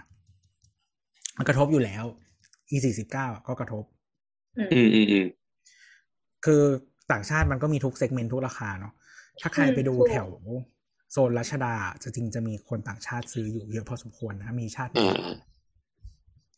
ชาติหนึ่งเลยที่สถานทูตแถวนั้นอะอืมอืมที่ตรงแถวๆตรงข้ามเซ็นทรัลพระรามดูแลเก้าเออะไรงค่ะเอ่อทีนี้ คือมันมันส่งผลกระทบกับคนอื่นๆยังไง ก็คือว่า พอเราเปิดตลาดเนี้ย demand มันเพิ่มขึ้นใช่ไหมครับ demand เพิ่มขึ้น แต่ถ้า supply มีจำกัดเมื่อไหร่ราคา มันก็จะถูกวิ่งขึ้นซึ่งตอนนี้ราคามันก็มันก็แพงอยู่แล้วเป็นคือตาคืมอถ้ากลก่อนไกหน้านี้กราคามันวิ่งขึ้น เออ ทีเนี้ย คือที่ดินมันเป็นซับมันเป็นของที่มี supply จำกัดอยู่แล้วอืมมันคือมันเป็นส่วนหนึ่งทำให้อสังหา มันราคาขึ้นเรื่อยๆ เพราะที่ดินเป็นอ่าสิ่ถูงกที่ถูกมีปริมาณจำกัด เป็น finite resource อื อืมมเพราะฉะนั้นเนี่ยการที่เปิดให้คนต่างชาติเข้ามา เออมันกระทบผลกระทบในแง่บวกคือบริษัทอสังหาและคนที่อยู่ในวงการเนี้ยที่อยู่เกี่ยวเนื่องกันทั้งหมดเนี่ย มันก็มีพื้นที่ขายใหม่เนาะมีลูกค้ากลุ่มใหม่เข้ามาให้เขาอืมอืมจับจับจะเอ่อมาจับต้องได้เนาะแต่ว่ามันก็จะกระทบกับลูกค้าที่อยู่เดิม นี่แหละ อืมซึ่งหลาย ๆ ประเทศมันมีปัญหานี้มาแล้ว ไม่ว่าจะเป็นแบบลอนดอนหรืออะไรก็ตามอะไรอย่างเงี้ย ที่ถูกไหมว่าแบบพวกนิวยอร์กอะไรที่แบเอบอที่ที่ที่ที่เศรษฐีต่างชาติเข้ามาeven จะเปิด segment แพงอะเนาะคือการที่คุณบอกว่า เปิดราคาสิบล้านมันไม่กระทบคนข้างล่างอะแต่ว่าสิบล้านเนี้ย มันแชร์การซื้อที่ดินกับคนที่อยู่โครงการถูกนะเว้ย อืมอืมอืมอืมนึกออกปะคือ สมมติว่าถ้าคุณคิดว่าเอ้ยแบบขายคนไทยไม่ได้แล้ว เพราะฉะนั้นที่ดินที่มันยังพอทำใน segment แพงขึ้นมาได้อะงั้นกูไม่ทำเซกเมนต์ถูกแล้วกูทำแต่เซกเมนต์แพงเลย อืมเพราะฉะนั้นที่ดินตรงเนี้ยก็คือไม่มีโอกาสพัฒนาเป็นที่ดินเพสำราะหรับคนเพราะจริง ๆ ถ้าเกิดคนทั่วคิดไปคิดดีๆหมายถึงว่า ถ้าเกิดมันเกิดการแข่งขันถูกไหมอืหมายถึงว่า ถ้าเกิดปริมาณคอนโดมันเยอะมากๆ แล้วมันเกิดการแข่งขันเนี่ยเหมือนเราเคยคุยกันว่าคอนโดหนึ่งหลังเนี่ย กำไรมันจะอยู่ประมาณที่ครึ่งครึ่งๆหรือมากกว่านั้น หมายถึงว่า ถ้าเกิดคุณมีร้อยห้องคุณขายได้สี่สิบถึงห้าสิบห้องเนี่ย คือคุณต้นเท่าทุนละอืมอีกห้าสิบห้องที่เหลือของคุณน่ะ คือกำไรจะเป็นอย่างเดียวกำไรทั้งหมด เออ แต่โอเคมันก็ยังมีตัวแปรเช่นแบบ กว่าจะขายหมดหรืออะไรเงี้ยถูกป่ะเราต้องแบบจ่ายอืมจ่ายเขาเรียกอะไรนะจ่ายดอกเบี้ยอะไรเงี้ยมันก็มีใช่อะไรมากใช่มายอ่าที่ใช่มันเป็นตัวแปรแต่ว่าโอเคมันเราเลยเซว่ามันตั้ง ตั้งไว้ประมาณนี้เนาะอืมโอเคคราวเนี้ยอย่างที่บอกว่าพอคอนโดมันปริมาณมากเนี่ย มันแปลว่า ถ้าเกิด developer อะเขาขายไม่ออกอะเขาต้องดำลงเนี่ยคือหมายถึคืงอว่า คืออสังหาอ่ากับถูกคอนโดอะมันจะต่างจากบ้านเดี่ยวตรงที่ว่ามันถูกต้องถูกสร้างสร้างทั้งโครงการตั้งเนอะเลยใช่สมมติมีพันยูนิต ก็ต้องสร้างพันยูนิต ขายได้เท่าไหร่ใช่ไม่รู้ต้องสร้างพันยูนิต ถูกถูกเออทีเนี้ย มันจะมี cost มหาศาล ที่ต้องลงไปก่อน ก่อนที่เขาจะขายได้จริง บวกดอกเบี้ย ถ้าเป็นโครงการบ้านเดี่ยวเนี่ยบางทีมันสามารถสร้างเป็นเฟสได้ cost มีแค่ส่วนที่ดินที่จ่ายไปแล้วเอ่อตัวบ้านเนี่ย ค่อยๆทยอยสร้างได้ ขายไปปุ๊บสร้างขายไปปุ๊บสร้าง อะไรเงี้ย หรือว่าบางที่เป็นแบบ luxury มาก ๆ เป็นแบบบ้านสั่งสร้างก็มีมีสร้างสร้างเมื่อคนซื้อ อะไรแบบเนี้ยเพราะฉะนั้นความ flexible ในการบริหารเงินในมือของ developer อะจะไม่เหมือนกัน ซึ่งเราเข้าใจว่าเท่าที่เรารู้รู้มาตอนนี้คอนโดเนี่ย น่าจะดั้มราคาไม่ไหวแล้ว ก็คือเกือบเท่าทุนแล้วใช่ไหมใช่ใช่แต่ว่าเขาก็จะมีกลยุทธ์อย่างอื่น ในการให้ผลประโยชน์กับผู้ซื้อ เช่น ไม่เก็บค่าเอ่ออยู่ฟรีห้าปีสามปีห้าปี อันเนี้ยเราเข้าใจว่าก็เยอะส่วนหนึ่งคือค่าส่วนกลางเนาะที่เขาจะไม่เก็บ หรือโครงการเป็นผู้ออกให้ ซึ่งเงินมันก็หลักส่วนใหญ่ก็คอนโดธรรมดาก็หลักหมื่นอะเนาะเออเออเออต่อปีแล้วก็คูณไป แล้วก็อืมเอ่อที่บอกว่าอยู่ฟรีเราเข้าใจว่าเขาน่าจะจ่ายดอกเบี้ยให้อ่าฮะ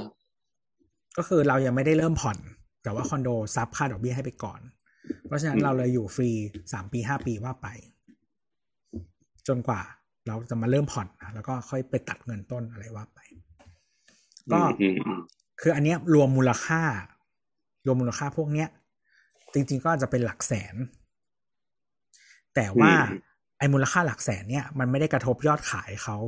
ตรงๆตอนแรกอืมอืมเพราะมันจะเป็นสิ่งที่ทยอยทยอยหักคือจริงจริงๆเขาก็มองเหมือนว่าเขาอาจจะยอมจ่ายในขั้นต้น แต่หมายถึงว่าเขาได้ในระยะยาวมากกว่าถูกไหมเพราะยังใช่ไงคือแบบคือมันจะไม่เหมือนให้ก็ต้งจ่ายมันจะไม่เหมือนให้ส่วนลดไปเลย เพราะส่วนลดไปเลยอะวันที่คุณทำสัญญา เออซื้อขายใช่ปะจะซื้อจะขายปุ๊บแล้วเขาได้เงินกู้จากแบงก์อะราคามันหายไปเลย แต่ว่าอันเนี้ยราคาประมาณเนี้ยเสร็จแล้วอะเขาทยอยจ่ายให้คุณเป็นส่วนๆอ่าคือไอรายได้รับรู้จากที่ที่กู้มาตอนแรกอะมันมันได้เยอะกว่าอะไรเงี้ยซึ่งหลาย ๆ โครงการหลาย ๆ developer เจ้าใหญ่ที่รู้มาก็คือว่าเปิดโครงการใหม่ ๆ ปีที่แล้วคอนโด ถ้าเป็นเซกเมนต์ธรรมดาขายแทบไม่ได้เลย ครับไม่ได้ขายไม่ได้ขายได้ แต่ว่าในสัดส่วนที่มันไม่น่าพอใจสำหรับวงการนี้อะนะสมมติว่ามันอาจจะไม่ถึงห้าสิบเปอร์เซ็นหรือแบบอืมอาจจะแค่หกสิบเปอร์เซ็นใดอะไรอย่างนั้นๆก็อืมแต่ว่าอสังหาที่ยังไปได้ตอนนี้ก็คือบ้านเดี่ยว อืม แต่ว่าอย่างเงี้ยมันว่า developer ก็ไม่ได้แบกมาก อาจจะแบกแค่แบบภาระดอกเบี้ยจากใช่ตัวที่ดินอะไรเงี้ยคือคือคือคือการบริหารเงินของ developer มันจะง่ายกว่าด้วยส่วนที่หนึ่งอืมส่วนที่สองคือมันขายได้จริง ๆ เพราะคนที่มีเงินยังมีก็เงินคืออืมคือเหมือนจำไม่ได้เหมือน เหมือนเห็นคนคุณเศรษฐามั้งเศรษเศรษฐาใช่ไหมเขาชื่อเศรษฐาปะอืมเออเขาบอกว่าแบบปีนี้คือสัตว์สิริขายได้เยอะมาก ในแบบโครงการบ้านเดียวอะไรเงี้ยใช่ คือมันจะมีเดฟบางเจ้าที่ไม่ไม่เน้นทำบ้านเดียวทำทำแต่คอนโด ตอนนี้ก็จะลำบากหน่อย พวกอะไรอะพวกเมเจอร์ เออเมเจอร์ก็มีมีบ้านมีบ้านเหนียวน้อยอะ ก็จะเป็นคอนโดเยอะแล้วก็พวกอะไรนะโอเอ่อออลิออลิในบิดก็จะไม่ค่อยเอมีอบ้านออลิเดี่ยวอืมในบิดแต่นี้ของออริใช่ไหมอะไรนะใช่ใช่ใช่ในแต่เรา Beach รู้สึกว่าอ House อลีพอร์ตมันยังดูโอเคอยู่ ดูอืมดูเพอร์ฟอร์แมนซ์ยังดูไปได้อยู่อืมอืมอนันดาอะไรอย่างเงี้ย อืมอืมอืมอนันดาก็จะมี port คอนโดเยอะอืม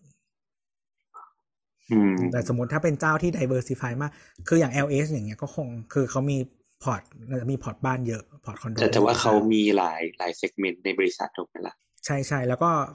LS ก็จะ segment แพงเยอะ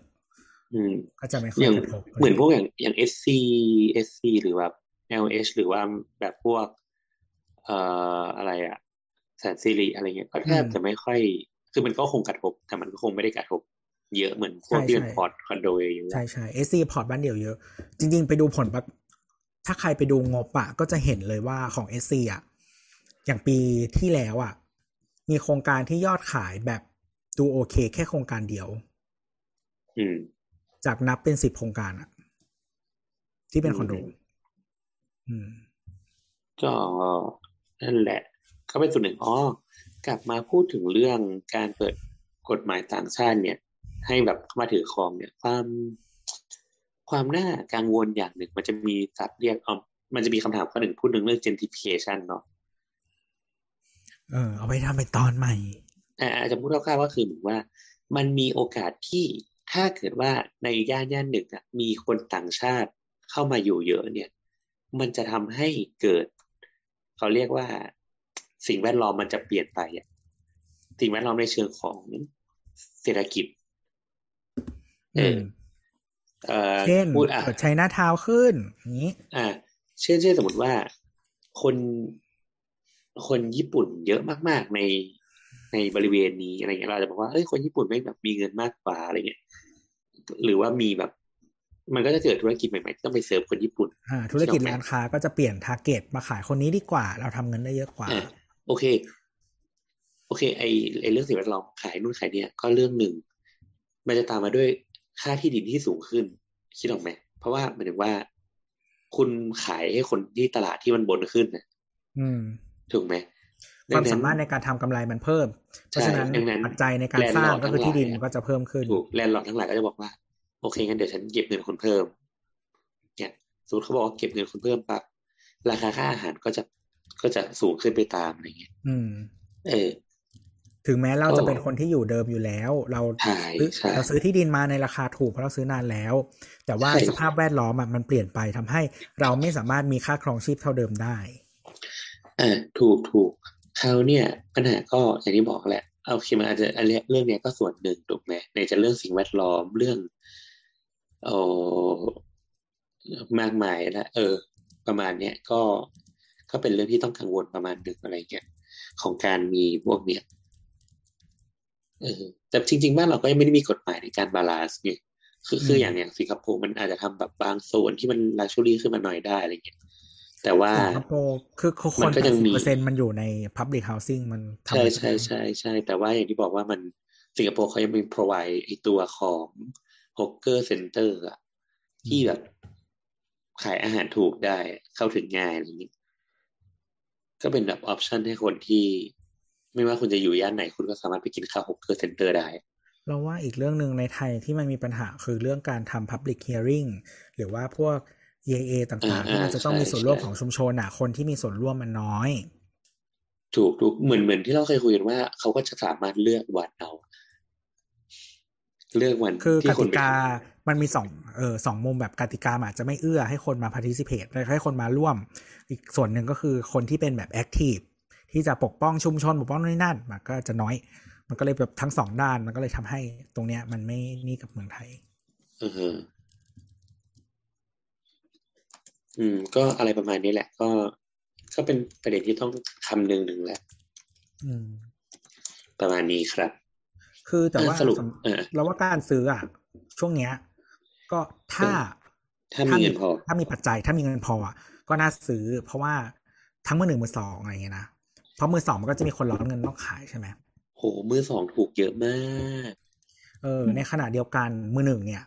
คือเราเข้าใจเราในในความคิดเห็นของเราเราคิดว่ามันลดลงไม่ค่อยได้แล้ว แต่ว่ามันจะต่อรองขอของแถมขอต่างๆเนี่ยได้ อืมอืมอืมเอออย่างพวกแบบอยู่ฟรีห้าปีหรืออะไรประมาณเนี้ย มันก็คือแต่ว่าจริงๆถ้าถ้าเป็นคนมีถ้าคุณมีเงินอะนะก็ผ่อนไปเถอะเอาเอาแค่พวกแบบค่าส่วนกลางฟรีหรือว่าอะไรฟรีก็ว่าไปอะนะอืม เพราะว่าก็ดอกเบี้ยคุ้มมันก็แล้วมันก็ถูกด้วยช่วงนี้อะไรเงี้ยอืม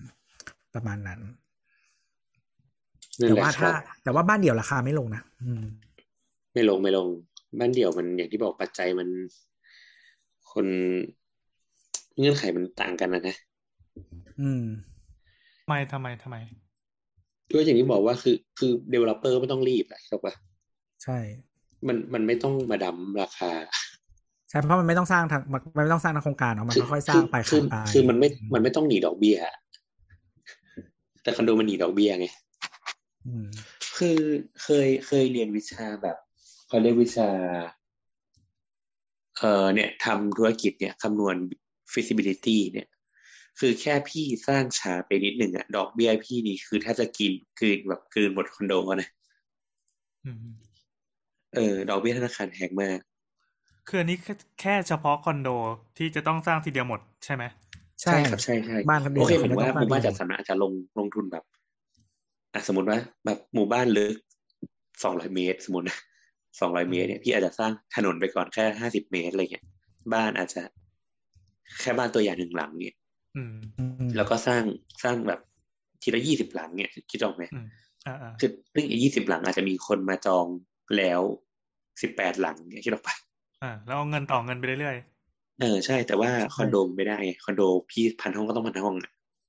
หรือถ้าหรือจริงๆ ถ้าขายไม่ได้เลยอะก็ค้างไว้ทางนั้นก็เป็นที่ดิน มันมีดอกเบี้ยแค่ส่วนที่ดิน ไม่มีส่วนดอกเบี้ยที่สร้างเพิ่ม ใช่ใช่ใช่ก็อะไรประมาณนั้นแหละเหมือนเป็นวิชาทำฟีดเออเพราะเพราะฉะนั้นอะคอนโดเวลามอง มันถึงมีแบบเน้นหนักไอ้ช่วง อย่างเช่นพวกแบบเรื่อง พรีเซลเรื่องอะไรต่าง ๆ อะ ให้มันถึงจุดที่เขาคิดว่าคุ้มทุนจะคุ้มทุน เออ อย่างก่อนหน้านี้มันเลยมีคอนโดที่อย่างเช่นว่าขายไม่ได้อยู่ใน location ที่สุดท้ายแล้วมันไม่ feas ในการขายแบบขาย presale ไปแล้ว ขายไม่ถึงจุดที่เขาต้องการสักทีก็คือล้มโครงการอย่างเงี้ยก็มีๆอืม อืมอืม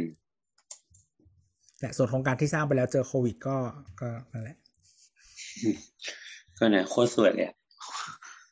เอเออองั้นงั้นอีกนิดนึงเอ่อคำถามเขาคงอยากจะรู้ว่าภายในหนึ่งถึงสองปีเนี้ยควรซื้อหรือเปล่า ก็ซื้อได้ถ้าแบบปัจจัยพอซื้อเลยมีมันไม่เงินใช่ไหมไม่ใช่ซื้อได้ดิหมายความว่าคือไม่คุณมีความมันมั่นคงทางการเงินไหมอะ มันมันมีจูงใจอะไรสักนิดหนึ่งว่าเฮ้ยอ่าถ้าอะไรจะอะไร เออ นอกจากนอกจากมีเงินอะ ซึ่งมีเงินไม่มีเงินมันก็มันทุกราคนคามันไม่อย่างที่เนี่ตัวยบเนี่อยกมันอะราคามัมันนมัแพนงมาถูกต่ำกับสุดที่แล้วสุดแล้ว อืมอ๋อแสดงว่าเป็นระยะที่ตอนเนี้ยกำลังคุ้ม ปะใช่ก็ก็คุ้มเออก็ทั้งเหมืมืออนหนึ่งมือสองซื้อซื้อราคาต่ำสุดอะอืม ตอนนี้ก็ราคาน่าจะต่ำที่สุดแล้ว แล้วก็ของของถงของแถมรายได้ทั้งมือหนึ่งมือสองอืมอืมอืมเขาก็ง้อเราแต่ว่ใช่ใช่ใช่ต้องเป็นตลาดตอนนี้เป็นตลาดหรือผู้ลองไปดูแบบมือสองก็ได้นะ มือสองดูถูกเยอะเลยอะเออตั้งใจแล้วพวหากนี่คือเพียบพวกวงการสินเชื่ออะไรเงี้ย คือสินเชื่อมันเราเข้าเราเข้าใจว่าก็อาจจะปล่อยยากขึ้น ก็ต้องดูความมั่นคงของรายได้ของเราผู้ด้วยผู้อืมคือ คือเราจริงๆ เราเพิ่งกู้ไปปีนี้แหละ อืมสิบก็ล้านคอนโดตัว ไม่ถึง จริงๆ ก็ไม่มีปัญหานะ ก็คือกู้ก็ก็คือโอมันนี่นะโอมันก็นี่คือกู้ผ่าน คือต้องดูว่าคุณอยู่ในวงธุรกิจไหนทำงานอะไรอะไรอย่างเงี้ย มันมันมีผลไง อืม ถ้าเป็นสถาปนิกไปก็อาจจะกู้ไม่ผ่าน คือคือบางคนก็อาจจะอยู่ในเอ่ออุตสาหกรรมที่ได้รับผลกระทบแบบชัดเจนแล้ว อย่างเช่นว่าแบบอืมโดนลดเงินเดือนโดนท่องเที่ยวลดอะไรอย่างเงี้ยอือืมม hospitality มันโดนอยู่แล้วอะไรอย่างเงี้ยถ้าคุณอยู่ใน เอ่อแบบอุตสาหกรรมที่มันโตได้หรือแบบไปเรื่อยๆอะไรอย่างเงี้ยเออแบงค์เขาก็อาจจะอยากปล่อยกู้เพราะว่าคือ เราเข้าใจว่าแบงก์ก็มีนโยบายที่พยายามจัดการความเสี่ยงอะเนาะทีเนี้ยคนที่เขาปล่อยกู้ให้ได้มันน้อยลง ถ้าคุณเป็นลูกหนี้ที่ดูจะดีเมื่อไหร่เขาก็อยากปล่อยกู้คุณแหละอืม คือก็การการปล่อยกู้ก็ถือว่าเป็นธุรกิจหนึ่งที่แบงก์ก็ก็ทำกำไรให้แบงก์ถูกไหมล่ะครับ เออนั่นแหละครับ สรุปได้คำตอบไหมเอ่ยได้ได้ได้ได้โอเค หมดแล้ว หมดแล้วใช่ไหมหมดแล้ว หมดแล้วเออโอ้เมื่อกี้แนทพูดดีมากเลยอะรอฟังเหตุผลจากแนทอยู่เนี่ยคือแบบว่าพวกมึงคุยอะไรกัน พอเข้าสาระเออเหมือนเหมือนนั่นเป็นมิเตอร์ของคุณผู้ฟังได้นะที่แบบเราชอบมาบ่นๆกันว่าช่างเถอะอะไรวะเนี่ยตรงไหนที่พวกพวกคนคนฟังบอกว่าหลุด เน็ตก็หลุดเหมือนกัน ดีดีดีไม่แต่ว่าแต่ว่าตอนแรกอะเราอะเป็นคนไม่มีความรู้ด้านนี้ เราเป็นตัวแทนคนที่ไม่มีความรู้ เราก็คิดว่าเราจะซื้อแบบก๊อปตัวเหมือนกัน เพราะว่าตัวเป็นคนที่ represent น่าเชื่อถือในการตัดสินใจเงินนึกออกปะอืมซึ่งซึ่งเราไม่ได้คิดไปเองเว้ยเราไปคุยกับผู้ฟังคนหนึ่งแล้วเขาก็บอกว่าคิดเหมือนกันเลยก็ของตามตัวเหมือนกันอะไรเงี้ยทำไมอะ เราไง คนที่ทำวีซ่าสามสี่ทีอะนะก็อะก็โชว์เวลแต่ไงว่าโชว์เวลโชว์เวลแต่ว่าพอเราไปเราไปเราไปดูบ้านตัวจริงอะเราก็พบว่าเออ decision ที่ฉลาดอะมันอาจจะไม่ได้เหมาะกับเราก็ได้อ้าวอืมแบบเราก็อันนี้เลเป็นยการหลอกอันนี้เป็นการหลอกด่าที่สุภาพเลยที่เขาพี่พี่แฮมที่ขเขาองคนกันไม่ไม่พี่แฮมของนั่นแหละแล้วเราก็เลยแบบ อืม ได้ข้อสรุปกับตัวเองว่าเราไม่เหมาะกับห้องแบบไอ้ยพูดได้ป่าวะเป็นได้อะให้เดี๋ยวเกิดตัวลง only fan แล้วมีคนเห็นแล้วจำห้องได้ เพราะว่าเป็นดูเพล็กซ์มันก็มีเยอะแยะแหมนั่นแหละ เราว่าเราไม่หมายเหะถึงกับโอลิห้แฟแบบนที่มีดูเพลกกันนะ หมายถึง only fan ที่ตัวไปอยู่แล้วฟีดที่ตัวไปฟีดด้วย เออนั่นแหละหมายถึงว่าเราเราก็เลยว่าเราไม่เหมาะกับห้องแบบดูเพล็กซ์นั่นแหละอืม จบจบ คือไงการการตัดสินใจตามตัวมันถือเป็นสิ่งถูกต้องดีงามสูงสุดหนึ่งเดียวอะไรเงี้ยเหรอแล้วเออแล้วมันอเหมืย่าองนว่าเราจะไม่โดนหลอกนึกออกปะเราจะจะอะสมมติสมมติอันนี้ถามต่อ สมมติว่าแนทจะซื้อห้องเนี่ยแนทแนทเป็นบอกว่าแนทเป็นดีคอนโดถูกไหมห้องแบบไหนที่แนทที่แนทแบบอยากอยากมี ห้องห้องแบบที่มี มีประตูอย่างต่ำสามบาน อันนี้คืออะไรคงช่วยเหรอวะไม่ไม่คือหมายถึงว่าตอนเนี้ยเรายังไม่รู้ไงว่ามันจะแบบกี่ห้องนอน หรือมันจะไม่ใช่ห้องนอน หรือมันเป็น walk in closet ก็ได้ แต่มันมันควรมีประตูอย่างน้อยสามบาน ไม่ใช่แบบห้องก็คือประตูเข้าห้องห้องประตูห้องน้ำน้ำแล้วก็ไม่ประไม่ตูระเบียง ประตูห้องเข้าไม่นับประตูระเบียงก็ไม่นับหมายถึงว่าเข้ามาในห้องแล้วว่าอยากได้ห้องที่มันแยกแต่ยังไม่รู้ว่าห้องอะไรบ้างนึกออกปะอืมแต่เราเราว่าคืเนี่อยคือเอออย่างเหมือนแบบครัวกับห้องรับแขกอะกินข้าวอาจจะรวมกันก็ได้ แต่ว่าครัวกับห้องนอนอะควรมีประตูแยกกัน เออหรือว่าเอ๊ะแบบแยกครัวออกไป แต่ว่าห้องกินข้าวอะมันอาจจะอยู่แบบกับห้องนอนแล้วไม่มีประตูก็ได้นึกออกปะอ่าแนทอาจจะต้องเข้าใจแล้วปะก็ว่าแนทอาจจะต้องคอนโดสักหกสิบตารางเมตรขึ้นไปอะไม่เดี๋ยวนี้ห้องวันเบทพลัสก็มีสามประตูแล้วครบ อืมอ๋ออยากได้กี่ประตูอะซื้อมาเติมอืมคือกำลังคิดว่า คือเมื่อก่อนนะเคยคิดว่าใช้คำว่าอยากได้ห้อง อยากได้สองห้องนอนเออแต่ทีเนี้ยเราอาจจะไม่ได้ทำให้มันเป็นสองห้องนอนเนี้ย เราอาจจะทำให้มันกลายเป็นห้องทำทำกับข้าวไปเลยไม่หรือห้องก็คือแบบคนห้องทำทำงานอะไรสองเงี้ยห้องนอนขอให้เวลาโทรเขาขายว่าใช้สองห้องนอนอะเอออีห้องนอนอีกห้องเนี่ยทำเป็นที่อะไรก็ได้ เออถ้าอยากได้อะไรก็ทำไม่ต้องไปทำในห้องนอนก็เห็นเห็นมันมีมันมีความผิดพลาดทางการสื่อสารเนี่ยเหมือนเวลาเราพูดกับใครว่าเราอยากได้สองห้องนอนก็จะเหมือนแบบทำไมล่ะเหมือนแบบมีคำถามตามมา เช่นทำไมล่ะมีคนมาบ่อยหรอ หรือว่าทำไมล่ะคิดว่าจะมีลูกหรอจะอยู่คอนโดจนมีลูกเลยหรอหรืออะไรเงี้ย ซึ่งแบอืบมก็บอกว่าเสือกใช่ไม่ไม่ใช่เราแค่อยากมีแบบ อยากมีพื้นที่ที่เอาไว้ทำกิจกรรมที่ต่างกัน เราแยกอืมส่วนเนาะจริงฟังดูไม่ค่อยดีเลย จริงๆจริง ๆ เห็นด้วยนะเพราะเราจะได้ดูว่ามีแบบมีความตื่นเต้นตลอดเวลากิจกรรมที่ต่างกัน แต่เราแต่สำหรับเราอะเราคิดว่าการมีลูกเราเลี้ยงลูกในคอนโดก็ไม่ได้แย่ เออตแต่อนว่านั้นโตมากับอย่างนั้นปะใช่ใช่แต่ว่าทำไมหลายคนชอบแบบ ตั้งป้อมไว้ก่อนเลยว่า แบบอันหนึ่งซื้อคอนโดคนที่เขาตั้งป้อมเรื่องที่ดินเขาจะบอกแล้วแบบขาดทุนจะซื้อแล้วอะไรอย่างเงี้ยเอออืม บางคนก็จะมองว่าแบบ แล้วมันจะอยู่ไปได้กี่นานแบบอายุเท่านี้แล้ว ไม่คิดจะแต่งงานหรอตกลงแบบ ก็คือสิงคโปร์ก็คืออยู่ไปตลอดชีวิตอะล้มอันนี้ล้มเลิกอันนี้แล้วกำลังหรอหรืออะไรอย่างเงี้ยกำลังจะคุยเรื่องสิงคโปร์นิดนึงขอต่ออีกนิดนึงละกัน พอดีเป็นเรื่องอะไรวะคนที่พักนั่นน่ะสิไม่ไม่คือเพิ่งคุยกับเพื่อนมาที่เป็นคนสิงคโปร์อะเออ คือเขาอะเพิ่งไปไปซื้อบ้านที่เรียกว่าเอ่อ HDB หรือว่า HBD เอออะไรเงี้ย HDB มั้ง ก็คือเป็นเหมือนแบบบ้านการเคหะของสิงคโปร์อะที่ที่ตัวบอกว่าคนประมาณแปดสิบเปอร์เซ็นของสิงคโปร์อยู่อืมบ้านพวกเนี้ย เออ คือห้องที่เขาซื้ออะประมาณเก้าสิบสามตารางเมตรสามห้องนอน อันนี้เป็นห้อง three generation เออ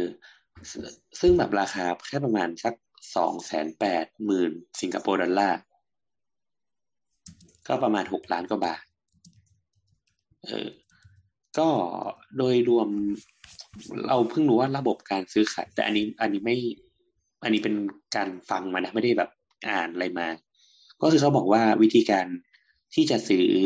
e บ้าน SDB เนี่ย มีอยู่สามวิธี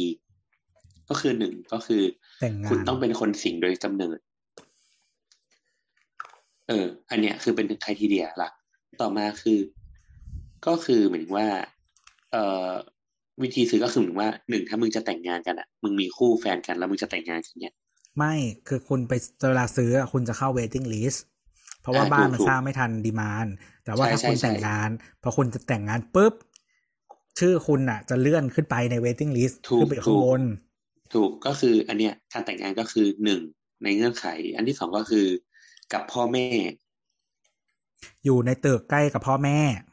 ไม่อันนี้ อันนี้ที่เพื่อนเราซื้อก็คือ สมมุติว่ากู้ซื้อใหม่ร่วมกับพ่อใช่ไหม อืม ห้องที่พ่อเคยซื้ออะก็คือจะเด้งหลุดไปเลย อ๋อ มันมันคืนบ้านได้ เนี่ย ก็ก็มันถูกบังกฎหมายบังคับให้คืนบ้านเว้ย อืม เออ ไม่คืออันเนี้ยมันเป็นคือทุกอันอ่ะเขามีเขามีอินเซนティブที่เขาคิดมาแล้ว การที่ให้คนแต่งงานได้ซื้อก่อนอ่ะ ก็คือถ้ามึงโสดอ่ะ มึงเป็นประชากรที่ไม่ productive ใช่ มึงไม่สร้างประชากรใหม่ให้ประเทศกู มึงไปอะไรไกล ใช่ ซึ่งๆที่มึงซึ่อยู่กับพ่อแม่เนี่ย คือมึงอะ ช่วยดูแลพ่อแม่มึงด้วย จะไม่เป็นภาระถูกรัฐบาลถูกถูกมึงขึ้นมาเลย แล้วอันสุดท้ายอะ ก็คือคนโสดที่อายุสามสิบห้าบวกเลยใช่ก็คือกูสงสารมึง ใช่ อันเนี้ยก็จะเป็นเงื่อนไขในการซื้อ เออ แล้วก็แบบคือก็บอกว่าสมมติว่ามันมีการกู้ด้วยสมมติกู้ซื้ออะก็มีกู้ซื้อกับของรัฐกับกู้ซื้อกับอะไรวะ เงินกู้ธนาคารถูกไหมเออ สมมติว่า กู้กับรัฐเนี่โปร์อะเขาจะมีเงินที่ถูกหักเข้า pension fund ของประเทศประมาณยี่สิบกว่า ใช่ใช่เปอร์เซ็นต์ทุกเดือน ซึ่งเงินก้อนเนี้ย ถ้าคนซื้อบ้านกับ HDB เนี่ย คือเงินที่หักเข้า pension อะ กลายเป็นเงินผ่อนบ้านได้ ถูก เออซึ่งถ้ากู้กับรัฐเนี่ย คุณจะจ่ายดาวน์ down payment แค่สิบเปอร์เซ็นแต่ถ้ากู้กับธนาคารจะต้องดับจ่าย down payment ยี่สิบเปอร์เซ็น แต่เราก็เลยแบบไม่ค่อย get ว่าทำไมแบบต้องแบบจะกู้กับรัฐกับธนกับธนาคารน่ะ ถ้าเกิดของรัฐมันต้องวางดาวน์ถูกกว่าก็กู้กับรัฐไม่ดีกว่าเหรอมันก็น่าจะมีเงื่อนไขของมันแหละ อืม อันนี้ก็คุยกับเพื่อนคร่าวๆอ๋อแล้วสุดท้ายก็คือสมมติว่า ถ้าเกิดว่าคนที่เรากู้ร่วมอะตาย เช่น กู้ร่วมกับพ่อแล้วพ่อตายเนี่ยก็คือ รัฐบาลก็ยกผลประโยชน์ให้จำเลยก็คือ ห้องนั้นนะก็ไม่ต้องผ่อนต่อละก็ได้ไปเลย อืม ประมาณนี้เจ๋งว่ะเออจริงที่ไทยก็ไม่ไม่มีนะการเคหะน่าจะทำบ้าง คือสิงคโปร์เนี่ย มันเป็นโมเดลเรื่องนี้ แต่ว่ามันเป็นโมเดลที่ไม่มีใครเรียนแบบได้ เพราะเขาเขาคือครองอำนาจในที่ดินถูกไหมใช่ใช่เพราะรัฐบาลถือถือที่ดิน จริงๆฮ่องกงรัฐบาลก็ถือที่ดินเว้ยอืม แต่ว่าวิธีที่รัฐบาลฮ่องกงคิดมองที่ดินอะ คือเขาคิดว่าทำยังไงให้ได้เงินเยอะที่สุดจากที่ดินที่ฉันมีอืมเขาไม่ได้คิดว่าแบบจะจัดการประชากรด้วยที่ดินยังไงเออจฮ่องกริงงๆมัอะนจะมันมันเลยใช้มันเลยให้เอกชนอะมาออกชั่นที่เป็นผืน พอใช้ออกชั่นอะ ก็คือรัฐบาลได้เงินเยอะที่สุด แต่ทำให้มันมูลค่าอะไรทุกอย่างมันพุ่งขึ้นทั้งหมด เพราะว่าเอกชนพอออกชั่นที่ไปแพงอะเขาก็ต้องบอกว่าทำยังไงให้ได้กำไรมากที่สุดจากที่ผืนนี้อืมเออจริง ๆ มันจะมีพวกเรื่องแบบเล็กๆน้อยๆเช่นแบบ ให้ต่างชาติเข้ามาซื้อต่อได้หรือเปล่าอะไอ้ซื้อต่อไม่ได้เหมือนว่าให้เข้ามาเช่าได้หรือเปล่าอะไรเงี้ยก็จะมีกฎเช่าได้ข้อกำหนดอยู่ เช่น สมมติว่าภายในห้าปีแรกเนี่ยสมมติจะให้ต่างชาติเข้ามาเช่าอะก็คือเช่าได้แค่หนึ่งห้องนอนเท่านั้น เออ ในบ้านหนึ่งหลังอะไรเงี้ยอืม แต่ถ้าเกิดว่าเกินห้าปีแล้วก็อาจจะสามารถเช่าได้ทั้งหลังอะไรเงี้ย อืม มันมันมีไอ้นี่ด้วยเหมือนแบบ สมมติถ้าคนแก่แล้วคืนบ้าน อะไรเงี้ยเขาก็จะรัฐบาลเขาก็จะแบบ เออมีอินเซนティブให้อะไรแบบเนี้ย แบบอย่างเช่นเราแก่แล้วเราแบบลูกย้ายออกอ่ะลดขนาดบ้านมาอยู่บ้านเล็กนู่นนี่นั่นห้องเขาจะได้ไปถูกหมุนเวียน อะไรอย่างเงี้ย แล้วก็ อืม ปกติแล้วอ่ะ บ้าน HDB มันจะเป็น leasehold ทั้งหมด ใช่ใช่ใช่ ก็คือ 99 ปีอะไรว่าไป เออ แต่ว่ามันก็คือมันมีความ controversial อย่างหนึ่ง เพราะว่านโยบายเนี้ยมันเกิดจากพรรครัฐบาลของสิงคโปร์ซึ่งไม่เคยเปลี่ยนมาเลยตลอดที่ตั้งประเทศมาเนี่ยนะอ่าคือเหมือนเขาก็จะย้ำเตือนตลอดว่าสิ่งเนี้ย เราให้สิ่งเนี้ยกับกับประเทศอะเออแล้วแบบถ้าคุณเปลี่ยนเป็นฝ่ายค้านหรืออะไรแบบเนี้ย คุณคิดว่ามันจะแบบเกิดอะไรขึ้นหรืออะไรอย่างเงี้ยนึกออกไหมอืมมันก็มีความเป็นเหมือนแบบเออหลายๆคนก็เลยแซวว่าสิงคโปร์เป็นประเทศดิกเตเตอร์เนาะใช่เออ อะไรประมาณนั้นอะแล้วก็คือมันก็ดีกับคนแหละ แต่ว่าในขณะเดียวกันมันก็ คือมันกำหนดทุกจังหวะชีวิตของคนน่ะอืมอืมด้วยอืมสิ่งอืมด้วยสิ่งนี้ เช่นแบบ คุณต้องแต่งงานนะ คุณต้องเป็น คู่รักที่เป็นแบบเฮตโรเท่านั้น แต่ ต้อง แต่ แต่ง เหมือน งา ว่าน และ โอ ผ เค ลิต เหมื ป อน ระชา ว่าก เขา ร เขาก็ไม่ได้บอกว่า คือสมมติว่าคุณต้องแต่งงานอะคือมันไม่ได้บอกว่า มึงต้องเยกันดีกว่ามันจะใช้อินเซนティブบางอย่าง เชิญ ก็ ชวน เขาก็อยากให้มึงเยกันนั่นแหละ ก็เออก็ก็ถูก มันจะบังคับ ดังนั้น มันจะจะไปทำถึงบังคับมึงเยกันได้ยังไง เกาหลีเหนือมันยังทำไม่ได้เลย เออ นั่นแหละนิเวก็ประมาณนี้อ่า น่าสนใจดี ครับนะจบเถอะแนทพยักหน้า